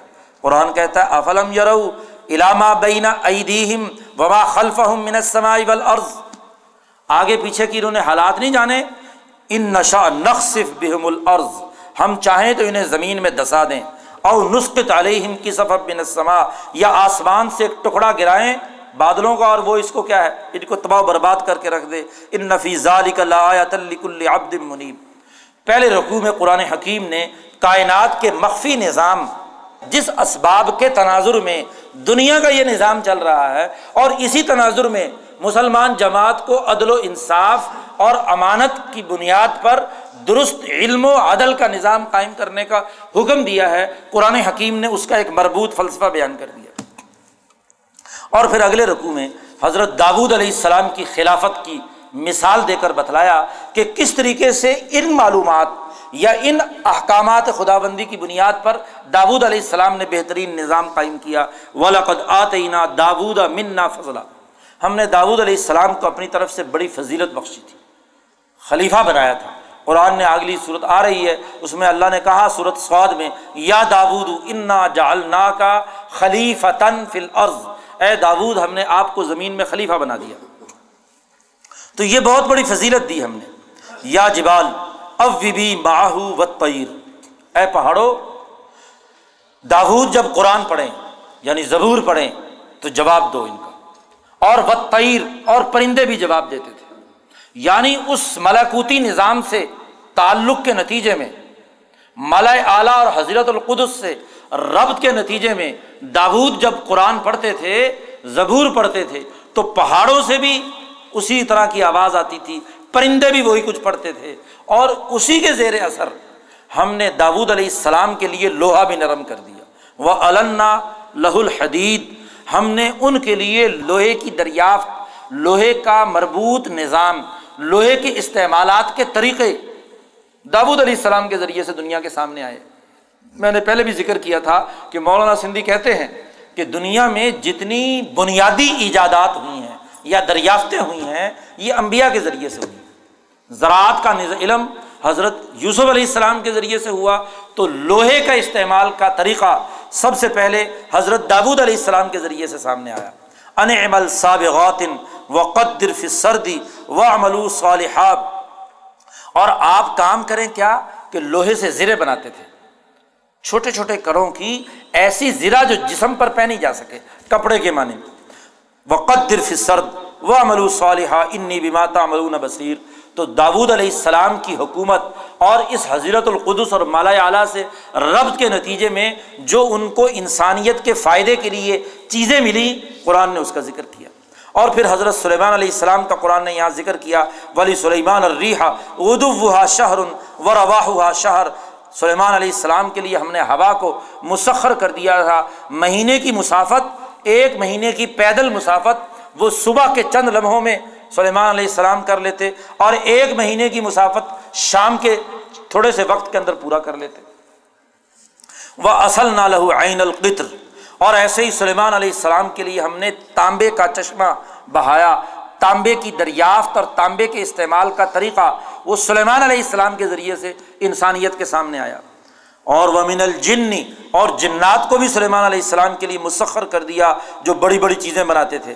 قرآن حکیم کہتا ہے یا عملون ما یشاؤ یہ جنات سلیمان علیہ السلام کے لیے بڑے بڑے محلات مم محاریب و تماثیل اور سلیمان علیہ السلام کے لیے بڑی بڑی تصویریں. یہ تصویر سازی کا فن سب سے پہلے ہاں جی جنات کے ذریعے سے انسانیت کے سامنے آیا، جو حضرت سلیمان علیہ السلام نے ان سے بڑی بڑی تصاویر اور تماثیل بنوائی. وجفان اور بڑے بڑے حوض کی طرح برتن کل جوابی و قدور راسیات کیونکہ سلیمان علیہ السلام کا لشکر بہت بڑا تھا۔ بڑے لشکر کے لیے کھانا پکانے کے لیے بڑی بڑی دیگیں، جس میں کئی کئی سو من کھانا بیک وقت تیار ہو جاتا۔ اتنے بڑے بڑے لگن اور دیگ جو ہے نا، وہ تیار کی جاتی۔ وجیفان کل جوابی و قدور راسیات اور بڑی زمین میں گڑی ہوئی بڑی بڑی دیگیں، جس کے ذریعے سے کھانا تیار ہوتا تھا۔ حضرت خواجہ معین الدین اجمیری غریب نواز کے مزار پر ابھی بھی کیا اتنی بڑی دیگ ہے؟ ہر وقت کھانے، لوگ اس میں گندم چانے، ہر چیز ڈالتے رہتے ہیں، پکتا بھی رہتا ہے اور دوسری طرف سے نکلتا بھی رہتا ہے۔ ہزاروں من گندم ہر وقت تیار ہوتی رہتی ہے، اس کے اندر پکتی رہتی ہے، کھانے والی چیزیں۔ تو چونکہ لنگر بڑا ہو، تو اتنے بڑی دیگوں کی اور اتنے بڑے برتنوں کی ضرورت پیش آئے گی۔ اے عملو آل داود شکرا، اور اے آل داود تم شکر کرو اللہ کا کہ اتنا بڑے انعامات تمہیں عطا کیے گئے۔ وہ قلیل من عبادی شکور قرآن حکیم نے اس کے بعد قوم صبا کا ذکر کیا ہے، جس کے تناظر میں اسی صورت کا نام صورت صبا ہے۔ قوم صبا کا قرآن نے یہاں پر تذکرہ کیا کہ یہ صبا اپنے دور کی ایک ترقی یافتہ قوم تھی۔ فی مسکنہم آیا، جنتان یمین و شمال۔ انہوں نے ایک ڈیم بنایا۔ ڈیم بنانے کا ویسے تو طریقہ حضرت یوسف علیہ السلام نے دریافت کیا تھا۔ انہوں نے اس کے بعد ڈیم ایک بہت بڑا ڈیم بنایا۔ یمن کے اندر یہ حکومت تھی۔ تو یمنیوں نے ایک ڈیم بنایا، نہر نکالی اور سیل عرم جسے کہا جاتا ہے۔ تو وہاں اس کے، اس نہر کے دونوں طرف بڑے بڑے باغات، قرآن نے اس کا نقشہ کھینچا ہے۔ جن نتان یمین و شمال، دائیں اور بائیں طرف اس کے دو باغات تھے۔ کلو مر رزق رب کم وش تم اپنے رب کا رزق کھاؤ اور اللہ کا شکر ادا کرو۔ ایسا شہر تھا کہ بلدتن طیبتن، بہت پاکیزہ، بہت عمدہ، بہترین شہر تھا وہ۔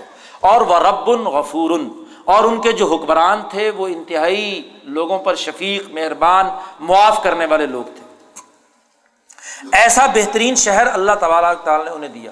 سیاسی نظام بھی بہترین معاشی خوشحالی بھی اور یہی نہیں، بلکہ قرآن حکیم نے یہ بات بھی کہی کہ یہ یمنی لوگ شام کی طرف سفر کرتے تھے۔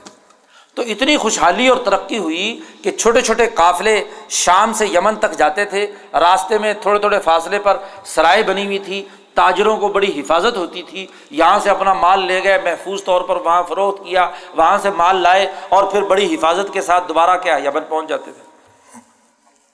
قرآن حکیم نے بھی اس کا تذکرہ کیا وجہ النا بین و بین القر بارک نا فیحا قرآن ظاہرتاً بڑی بستیاں تھیں درمیان میں وقت درنا فیا سعیر درمیان میں سفر کرنے کے لیے مختلف سرائے تھی۔ سیرو فیحا لیا لیا و ایامن آمینین رات دن اس پر قافلے چلتے تھے اور پر امن ایسا بہترین سیاسی نظام تھا۔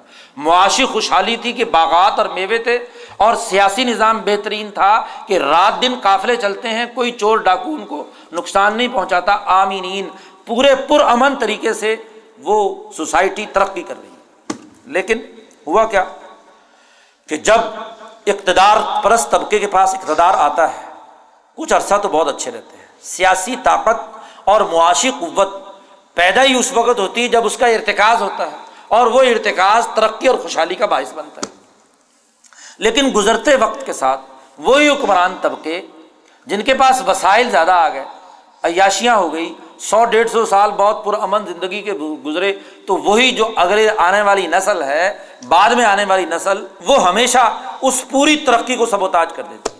یہ بات طے شدہ ہے، مولانا سندھی نے بڑی اچھی بات کہی کہ دنیا میں جتنی بھی بڑی بڑی حکومتیں قائم ہوئی ہیں، ان کا آغاز ہمیشہ عدل و انصاف اور امن و امان کی بنیاد پر ہوا۔ اگر یہ شروع میں عدل و انصاف اور امن و امان نہ ہو تو دنیا کی کوئی سلطنت وجود میں نہیں آتی۔ شروع میں ہر سلطنت خوشحالی، ترقی، امن و امان کا بنیادی کام کرتی ہے، تبھی اس کی شناخت بھی بنتی ہے، تبھی اس کی سیاسی اور معاشی طاقت بھی وجود میں آتی ہے۔ لیکن ہوتا کیا ہے کہ جب اس پر صدیاں، دو صدیاں، دو چار نسلیں گزرتی ہیں، تو جو انہوں نے محنت، مشقت سے یہ بنایا ہوا ہوتا ہے، وہ لوگ تو بےچارے چلے جاتے ہیں۔ بعد میں جب مفت خورے ان کی اولاد آتی ہیں، وہ نااہل اور نالائق اور سست بن جاتے ہیں اور وہ اس وسائل جو ملے تھے، وہ جو سیاسی طاقت ملی تھی امن قائم کرنے کے لیے، جو معاشی طاقت ملی تھی معاشی انصاف فراہم کرنے کے لیے، وہ جب مفت خوروں کے ہاتھ میں آتی ہے تو وہ کرپٹ ہو جاتے ہیں۔ وہی اس اس کو اپنے ذاتی مفادات کے لیے، تعیشات کے لیے استعمال کرنے لگتے ہیں، اجارہ داریاں قائم کر لیتے ہیں اور پھر اجارہ داریوں کی بنیاد پر ان میں ٹکراؤ اور لڑائی ہاں، ہونا شروع ہو جاتی ہے۔ تو خرابی تب پیدا ہوتی ہے۔ تو جب یہ کافی عرصے تک گزر گئے تو ان کی آنے والی نسلوں نے خرابی پیدا کی۔ بلکہ الٹا انہوں نے دیکھا کہ اس امن و امان کی وجہ سے تو سوسائٹی کا ہر فرد بڑا خوشحال ہے۔ چھوٹے سے چھوٹا تاجر بھی رات کو تھوڑا سا مال بھی لیا، یمن سے گیا اور سیدھا شام پہنچ گیا، بیچ کر واپس آ گیا۔ اب یہ جو بڑے بڑے مگر مچھ تاجر ہوتے ہیں نا، یہ چھوٹے تاجروں کو چلنے نہیں دیتے۔ وہ کہتے ہیں، ضرور پھڈے بازی ڈالو۔ تو قرآن نے ان کا نقشہ کھینچا ہے۔ کہ انہوں نے کہا رب بنا باعد بینا اسفارینا یہ درمیان میں یہ جو چھوٹے چھوٹے پرامن چوکیاں ہیں، یہ سرائے ہیں، یہ ختم ہونی چاہیے۔ اور یہ درمیان میں جو چھوٹے چھوٹے شہر بسے ہوئے ہیں، جن کی وجہ سے لوگ پرامن طریقے سے آگے بڑھتے ہیں، یہ بھی ختم ہونے چاہیے۔ سفر لمبے ہونے چاہیے۔ اب جب لمبے ہوں گے، تو جو قافلہ تو طاقتور ہوگا ہاں جی حکمرانوں کا ہوگا، اس کو ظاہر کون لوٹے گا؟ اور جو بیچارے غریب، غربا یا کمزور لوگ لے کر مال جائیں گے، تو یہی طاقتور لوگ اپنے لوگوں کے ذریعے سے ان کا مال لوٹ لیا کریں گے۔ تو قرآن نے ان کا نقشہ کھینچا کہ انہوں نے کہا باعد بہینہ اسفارینہ وہ ظلم و انفسا ہوں جب یہ خرابیاں پیدا ہوئیں تو انہوں نے گویا کہ سیاسی بد امنی پیدا ہونا شروع ہو گئی اور معاشی خرابی اور ظلم پیدا ہونا شروع ہوا۔ تو قرآن کہتا ہے فعرضو انہوں نے اعراض کیا تو فعر صلی علیہم سعید العرم۔ اللہ کی طرف سے عذاب آیا کہ وہ ڈیم جسے وہ بڑا طاقتور اور بربوز سمجھتے تھے، اس میں چوہوں نے سوراخ کرنا شروع کر دیا، مٹی نکالنا شروع کر دی اور ایک وقت آیا کہ وہ پورا کا پورا ڈیم ان کی وجہ سے کھوکھلا ہو گیا اور پانی کا پریشر برداشت نہیں کر سکا۔ ڈیم ٹوٹا تو نہر بھی تباہ اور نہر کے دونوں طرف جتنے باغات تھے وہ بھی سب کے سب۔ قرآن حکیم نے کہا کہ فبد الناہم بجنت جنتعینی زوات اکل خمتن و اسلم و شعیم من صدر قلیل دونوں کے دونوں باغات بدل کر جھاڑ جھنکار، ریت، تباہی اور بربادی کا پورا کا پورا نشان بن گیا پوری کی پوری بستی اور آبادی بھی تباہ اور ساتھ ہی وہ ساری خوشحالی بھی ملیا میٹ کر دی۔ قرآن حکیم کہتا فجا الناہم احادیث و مزق نہ ہوں کل مزق ہم نے اس کو صرف تاریخی کہانی بنا دیا اور بالکل تباہ و برباد کر کے ریزا ریزا کر دیا۔ قرآن حکیم کہتا ہے ان نفیزہ آیات صبار ان شکور اس میں بڑی نشانیاں ہیں ہر اس قوم کے لیے جو صبر و استقامت کے ساتھ ہاں جی جد وجہد اور کوشش کرنے والے لوگ ہوتے ہیں۔ قرآن حکیم نے بتلایا کہ یہ خرابیاں کیوں پیدا ہوتی ہیں؟ شیطان کے اثرات اس کا ذکر کیا ہے اور جو لوگ نہیں مانتے ان کے لیے مزید عذاب اور اس کی تباہی کا دنیا میں بھی اور آخرت میں بھی قرآن حکیم نے ان کے عذاب کا یہاں پر تذکرہ کیا ہے اور پھر ایک بڑی بنیادی بات ارشاد فرمائی ہے کہ خرابی پیدا ہوتی ہے ہمیشہ مالداروں کے ذریعے سے۔ وما ارسلنا فکر یتیم من نذیر اللہ قالا مترف جب بھی کسی بستی میں ہم نے ڈرانے والا بھجوایا وہاں کے مترف اور ملا اور سردار وہ ہمیشہ انکار کرتے رہے اور کہتے رہے، انا بما ارسل تم بھی کافر ہم تمہاری یہ عدل و انصاف اور علم و عمل کی بات کو قبول نہیں کرتے۔ اور کیا کہتے تھے؟ کہتے تھے قالو نہنو اکثر ام والم و اولادن وہ کہتے تھے کہ ہمارے پاس مال بھی بہت ہے اور ہمارے پاس افرادی قوت بھی بہت ہے، اولاد بھی بہت ہے۔ اور وما نحن بمعذبین جب ہمارے پاس مال بڑا، سیاسی طاقت بڑی ہاں جی اقتصادی طاقت بہت، تو ہمیں دنیا میں کون نقصان پہنچائے گا؟ کون عذاب دے سکتا ہے؟ تو اللہ نے کہا، دیکھو، وما ام والم ولا اولاد کم بلتی تقربکم عندنا زلفا اللہ من آمن و عاملہ صالحہ یہ تمہیں کوئی فائدہ نہیں دے گا، تمہارے مال اور اولاد۔ یہ سب کے سب خس و خاشاک کی طرح بہ جائیں گے اگر تم نے اس کا انکار کیا۔ قرآن حکیم نے ان تمام کا تذکرہ کر کے آخری رقوع میں نبی اکرم صلی اللہ علیہ وسلم سے کہا ہے کل اے محمد صلی اللہ علیہ وسلم، ان سے کہہ دیجیے ان نما آئز و کم واحدہ میں تمہیں ایک نصیحت کرتا ہوں ان نما آئز و کم واحدہ اور وہ یہ ہے کہ ان تقوم اللہ اللہ کے لیے اٹھ کھڑے ہو، چاہے ایک ہوں، دو ہوں، چند ہوں، اکیلے ہوں دو کیلے ہوں، انفرادی اور اجتماعی طور پر اللہ کے لیے اٹھ کھڑے ہو۔ اور پھر غور و فکر کرو قرآن پر کہ ماں صاحب کم من جنا تمہارے اس ساتھی یعنی رسول اللہ صلی اللہ علیہ وسلم پر کوئی جنون نہیں ہے۔ غور و فکر کرو، اس پیغام پر یہ اسباب عالیہ یعنی حضرت القدس مالا اعلیٰ اور غیب کے نظام سے مربوط ہے اور دنیا میں یہ عدل و انصاف قائم کرنے کے لیے آیا ہے۔ اس پر غور و فکر کرو۔ اور باقی یہ بھی کہہ دیجیے رسول ان سے کہ ماس التکم من اجرن میں اپنے اس کام کا تم سے کوئی معاوضہ نہیں مانگتا۔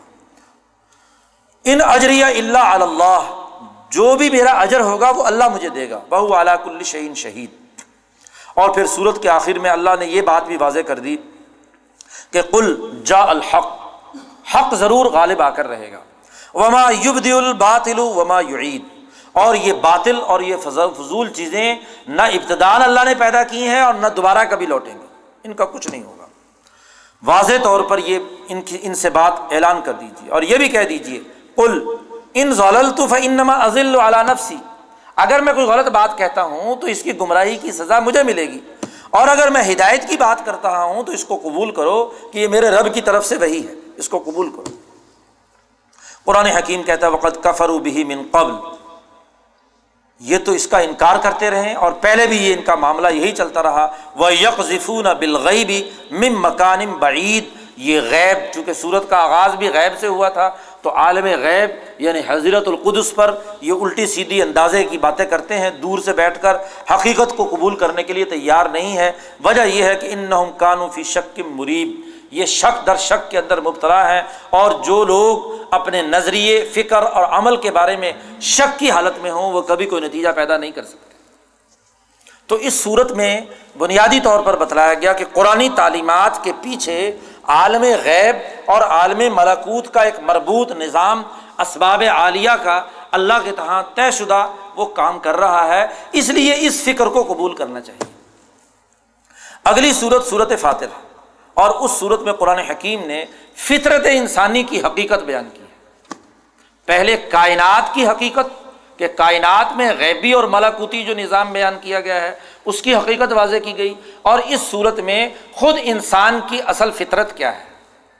فطرت کے بنیادی تقاضے کیا ہوتے ہیں؟ فطرت جن کی واضح ہو اور حقیقت میں اس کی فطرت درست ہو تو اس کے کیا نتائج پیدا ہوتے ہیں؟ اور جو فطرت سے دور ہوتا ہے، اس کے اندر کون کون سی خرابیاں ہوتی ہیں؟ قرآن حکیم نے اس کا ذکر کیا ہے۔ اس لیے اس صورت کا نام ہے فاتر الحمد للہ فاطر سماوات والارض۔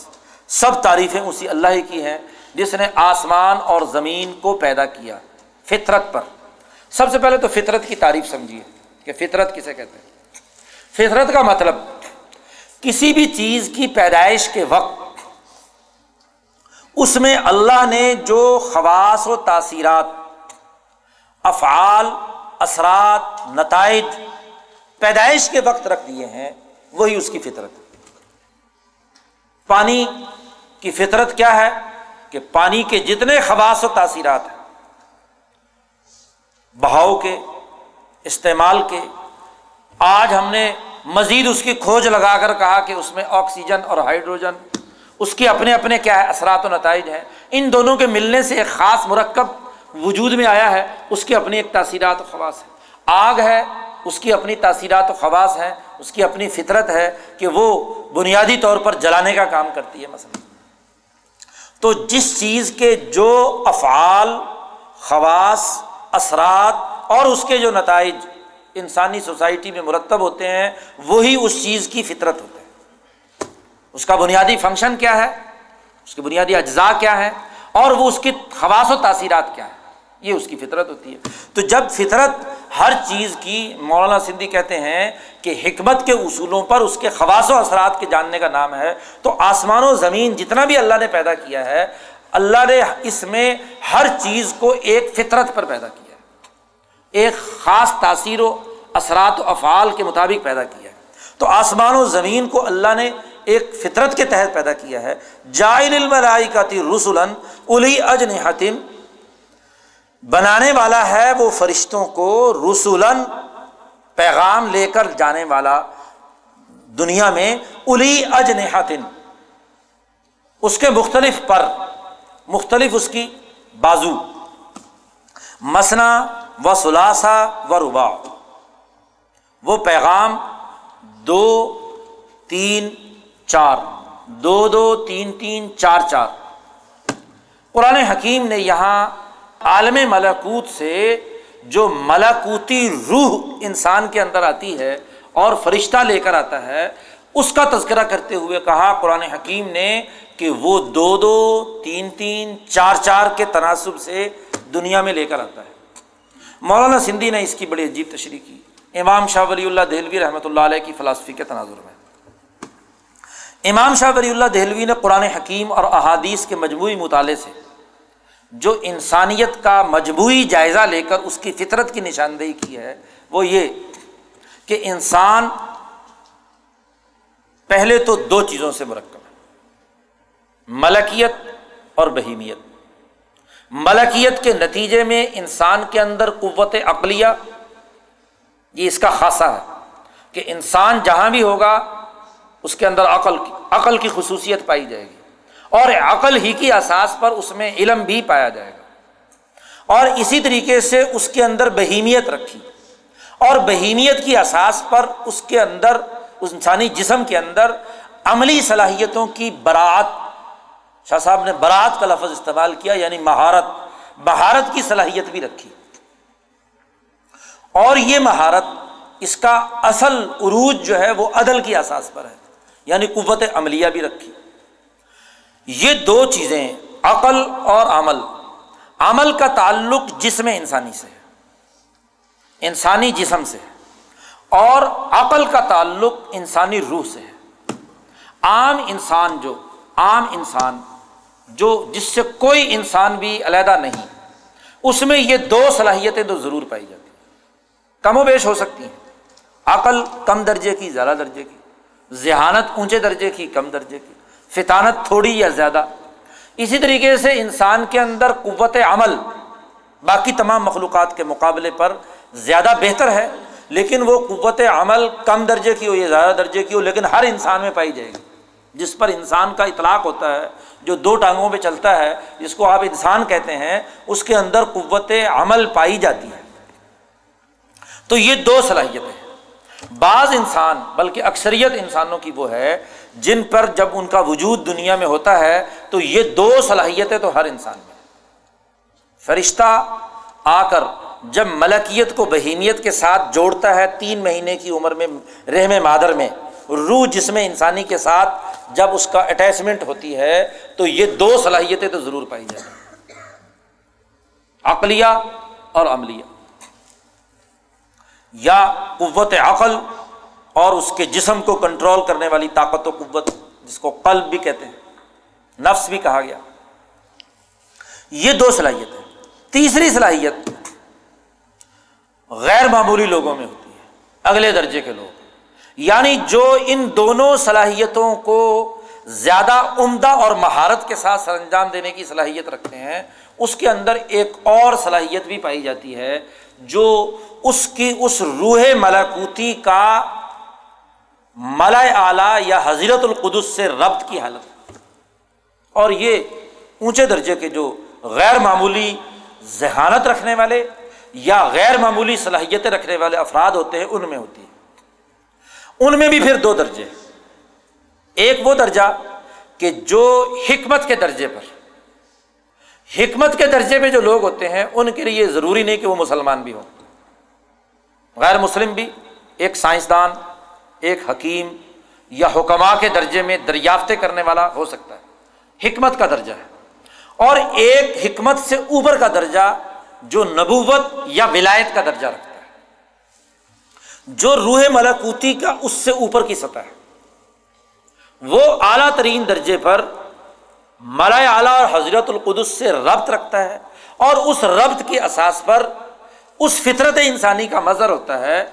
کہ وہ اپنی عقلی صلاحیتوں کو بھی اور اپنی عملی صلاحیتوں کو بھی انسانی مفاد کے لیے استعمال کرنے کی پوری تگ و دو، جد وجہد اور کوشش کرتا ہے۔ کیا صاحب نے اس کی بہت سی قسمیں بیان کی ہیں۔ ملکیت اور بہیمیت کے ملاپ سے انسانوں میں لاکھوں، کروڑوں مختلف ہاں جی انسانوں کے ہاں جی قسمیں ہیں، درجات ہیں صلاحیتوں کے فرق کی وجہ سے۔ ہر گلیلا رنگ بوئے، دیگر ہر ایک کے اندر مختلف صلاحیتوں کے اعتبار سے مختلف اظہارات اس کی فطرت کے طور پر ظاہر ہوتے ہیں۔ یہ تیسرا درجہ ہے۔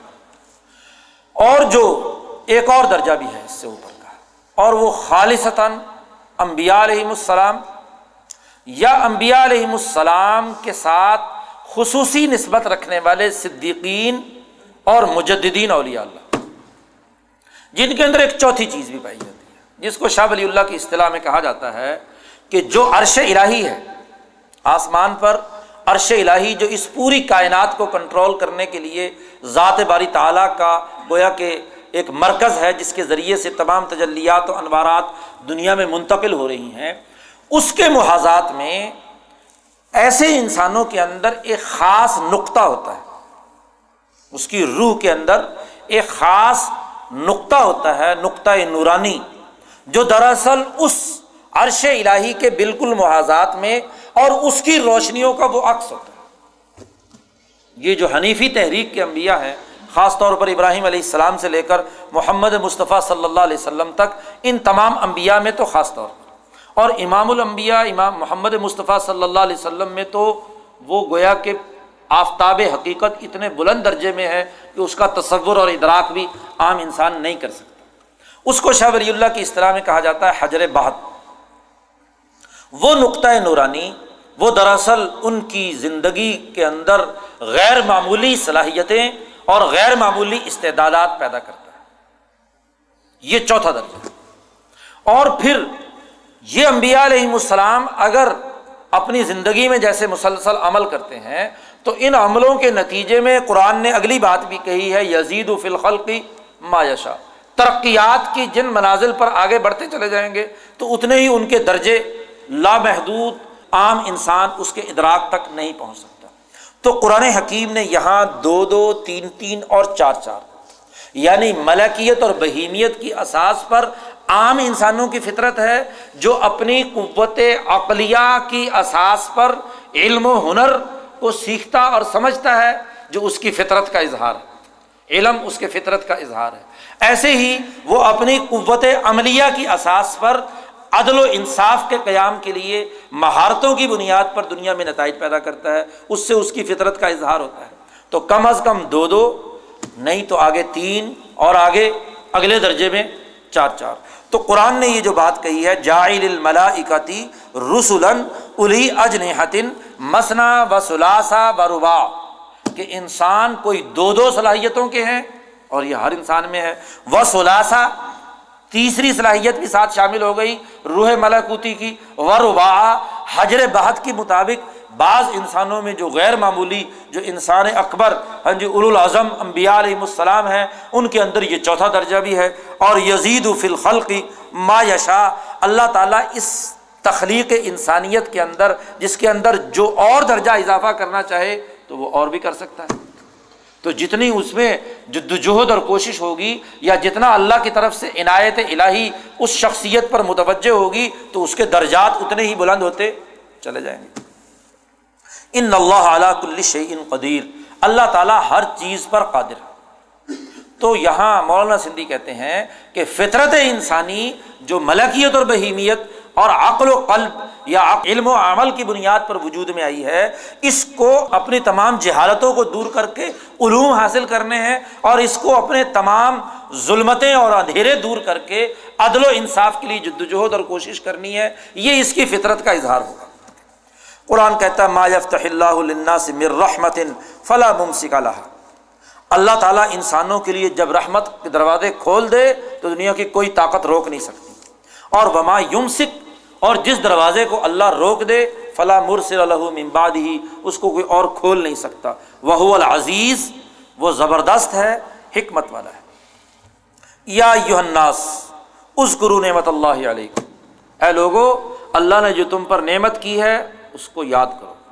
تمہیں اتنے اونچے درجے کی عقل دی، تمہیں عملی صلاحیتیں عطا کی ہیں۔ یہ بہت بڑی نعمت ہے۔ اس نعمت کو یاد کرو۔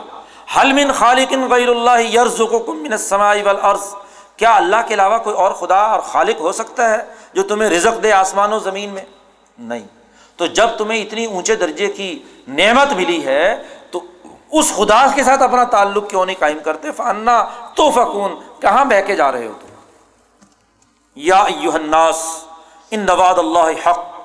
اے لوگو، قرآن نے یہاں انسانوں کو مخاطب کیا ہے۔ اے لوگو اپنی فطرت کے اظہار کے تناظر میں دیکھو کہ اللہ کا وعدہ بالکل سچا ہے۔ فلا تحرکم الحیات دنیا یہ دنیا کی زندگی تمہیں دھوکے میں مت ڈالے۔ یعنی تمہارے علم کو خراب نہ کرے، تمہاری عقل کو گمراہ نہ کرے، تمہاری عملی صلاحیتوں کو زنگ آلود نہ بنائے۔ ولا یغر بلّہ الغرور۔ اور یہ دھوکہ دینے والا شیطان تمہیں دھوکہ نہ دے سکے۔ ان شیطان الکم ادب دیکھو تم پیدا ہوئے۔ تمہاری فطرت پر تو ہم نے تمہیں پیدا کیا انسانوں، تمہاری اس فطرت کا دشمن شیطان۔ کیونکہ آدم جب پیدا ہوا، اس کی عقلی اور عملی صلاحیتیں پیدا ہوئی تھی تو تمہارے بابا آدم کے مقابلے پر شیطان آیا تھا، وہ دشمن ہے۔ تو فتح خزو ادوا علم کا تقاضا یہ ہے کہ دشمن کو دشمن سمجھو۔ دشمن کو دوست بنانا یہ علم و عدل کے خلاف بات ہے۔ ان نما یدرو حزب وہ شیطان تو اپنی پارٹی کو دعوت دیتا ہے تاکہ جہنمی بنائے ان تمام کو۔ قرآن نے کہا، دیکھو، ایک اور بات بھی۔ فطرت کا تقاضا یہ تھا کہ تم اپنے عمل کو پرکھتے۔ پچھلی بات تو اللہ نے علم کے اعتبار سے کہی، یہاں عمل کے اعتبار سے اگلی بات کہی۔ آفامن لہو سو عمل ہی فوراً آہ حسنا۔ کیا وہ آدمی جس کے سامنے اس کا اپنا برا عمل مزین ہو کر سامنے آ گیا؟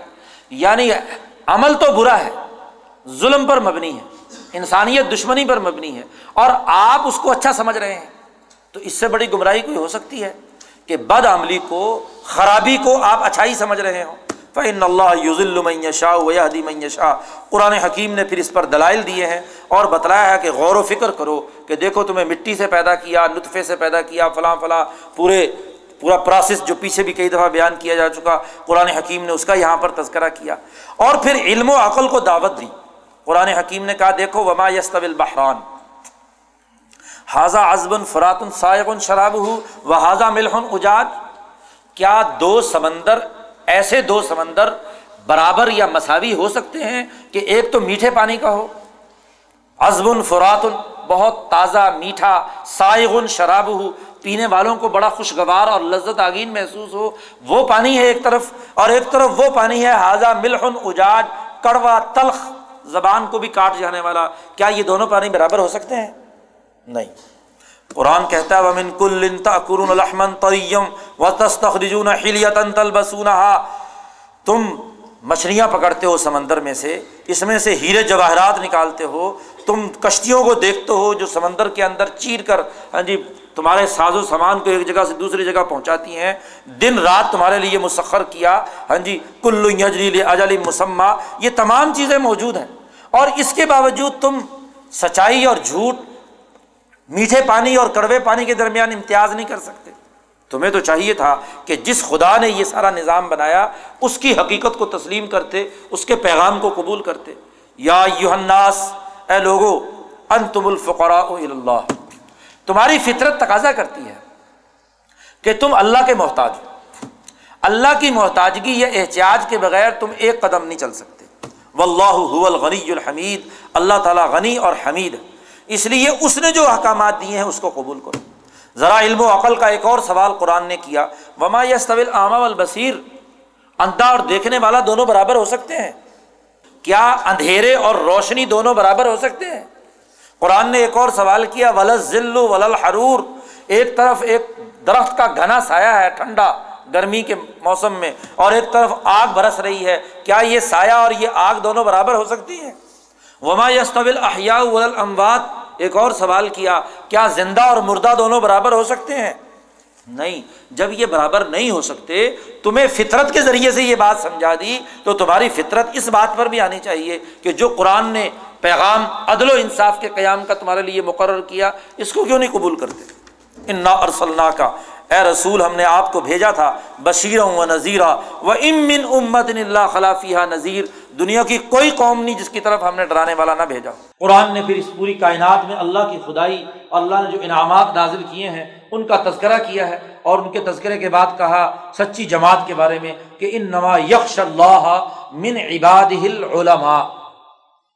اللہ سے ڈرتے ہیں، اللہ کے وہ بندے جو علم رکھتے ہیں۔ علماء۔ یا علماء سے مراد لفظی علماء کا ٹائٹل نہیں۔ نام تو علماء ہو لیکن ہو جو ان کی بات نہیں ہو رہی۔ جن کے پاس واقعہ علم۔ تو یہ رسمی علماء کی بات نہیں ہو رہی ہے۔ جو اپنی فطرت کے تقاضے سے علم و انکشاف کے ساتھ تعلق رکھ کے سوسائٹی کی ترقی کے لیے کردار ادا کرتے ہیں، قرآن کہتا ہے وہ اللہ سے ڈرنے والے ہیں، وہ اللہ کے نظام کو دنیا میں قائم کرنے والے ہیں۔ اور یہی لوگ ہیں، ان الزین یتلون کتاب اللہ، جو اللہ کی کتاب کی تلاوت کرتے ہیں اقام الصلاطہ نماز قائم کرتے ہیں انفقو مما رزق ناہم سرم و علانیتاً اور اللہ کے راستے میں جو ہم نے انہیں رزق دیا ہے اسے خرچ کرتے ہیں سرن و علانیتاً خفیہ اور ظاہری طور پر۔ یرجون تجارت اللہ تبور، ایک ایسی تجارت کی امید رکھتے ہیں جو کبھی فنا ہونے والی نہیں۔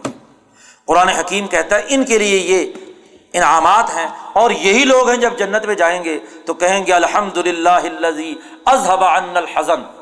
دنیا کا بھی جب غم دور ہوگا تو یہاں بھی اور آخرت میں بھی کہیں گے کہ اے اللہ، تیری بڑی تعریف کہ تو نے ہم سے غم دور کر دیا، بد امنی اور خوف ہمارے معاشرے سے ختم کر دی، عدل و انصاف کا ماحول پیدا کر دیا۔ ان رب بنا لغفور شکور، بے شک ہمارا رب معاف کرنے والا اور ہم پر انعامات کرنے والا ہے۔ قرآن حکیم نے پھر جنت کے جو انعامات ہیں ان کا تذکرہ کیا ہے۔ پھر یہ بتلایا ہے کہ ان اللہ عالم و غیب السماوات والارض۔ اللہ تعالیٰ آسمان و زمین کے تمام غیب کو جاننے والا ہے۔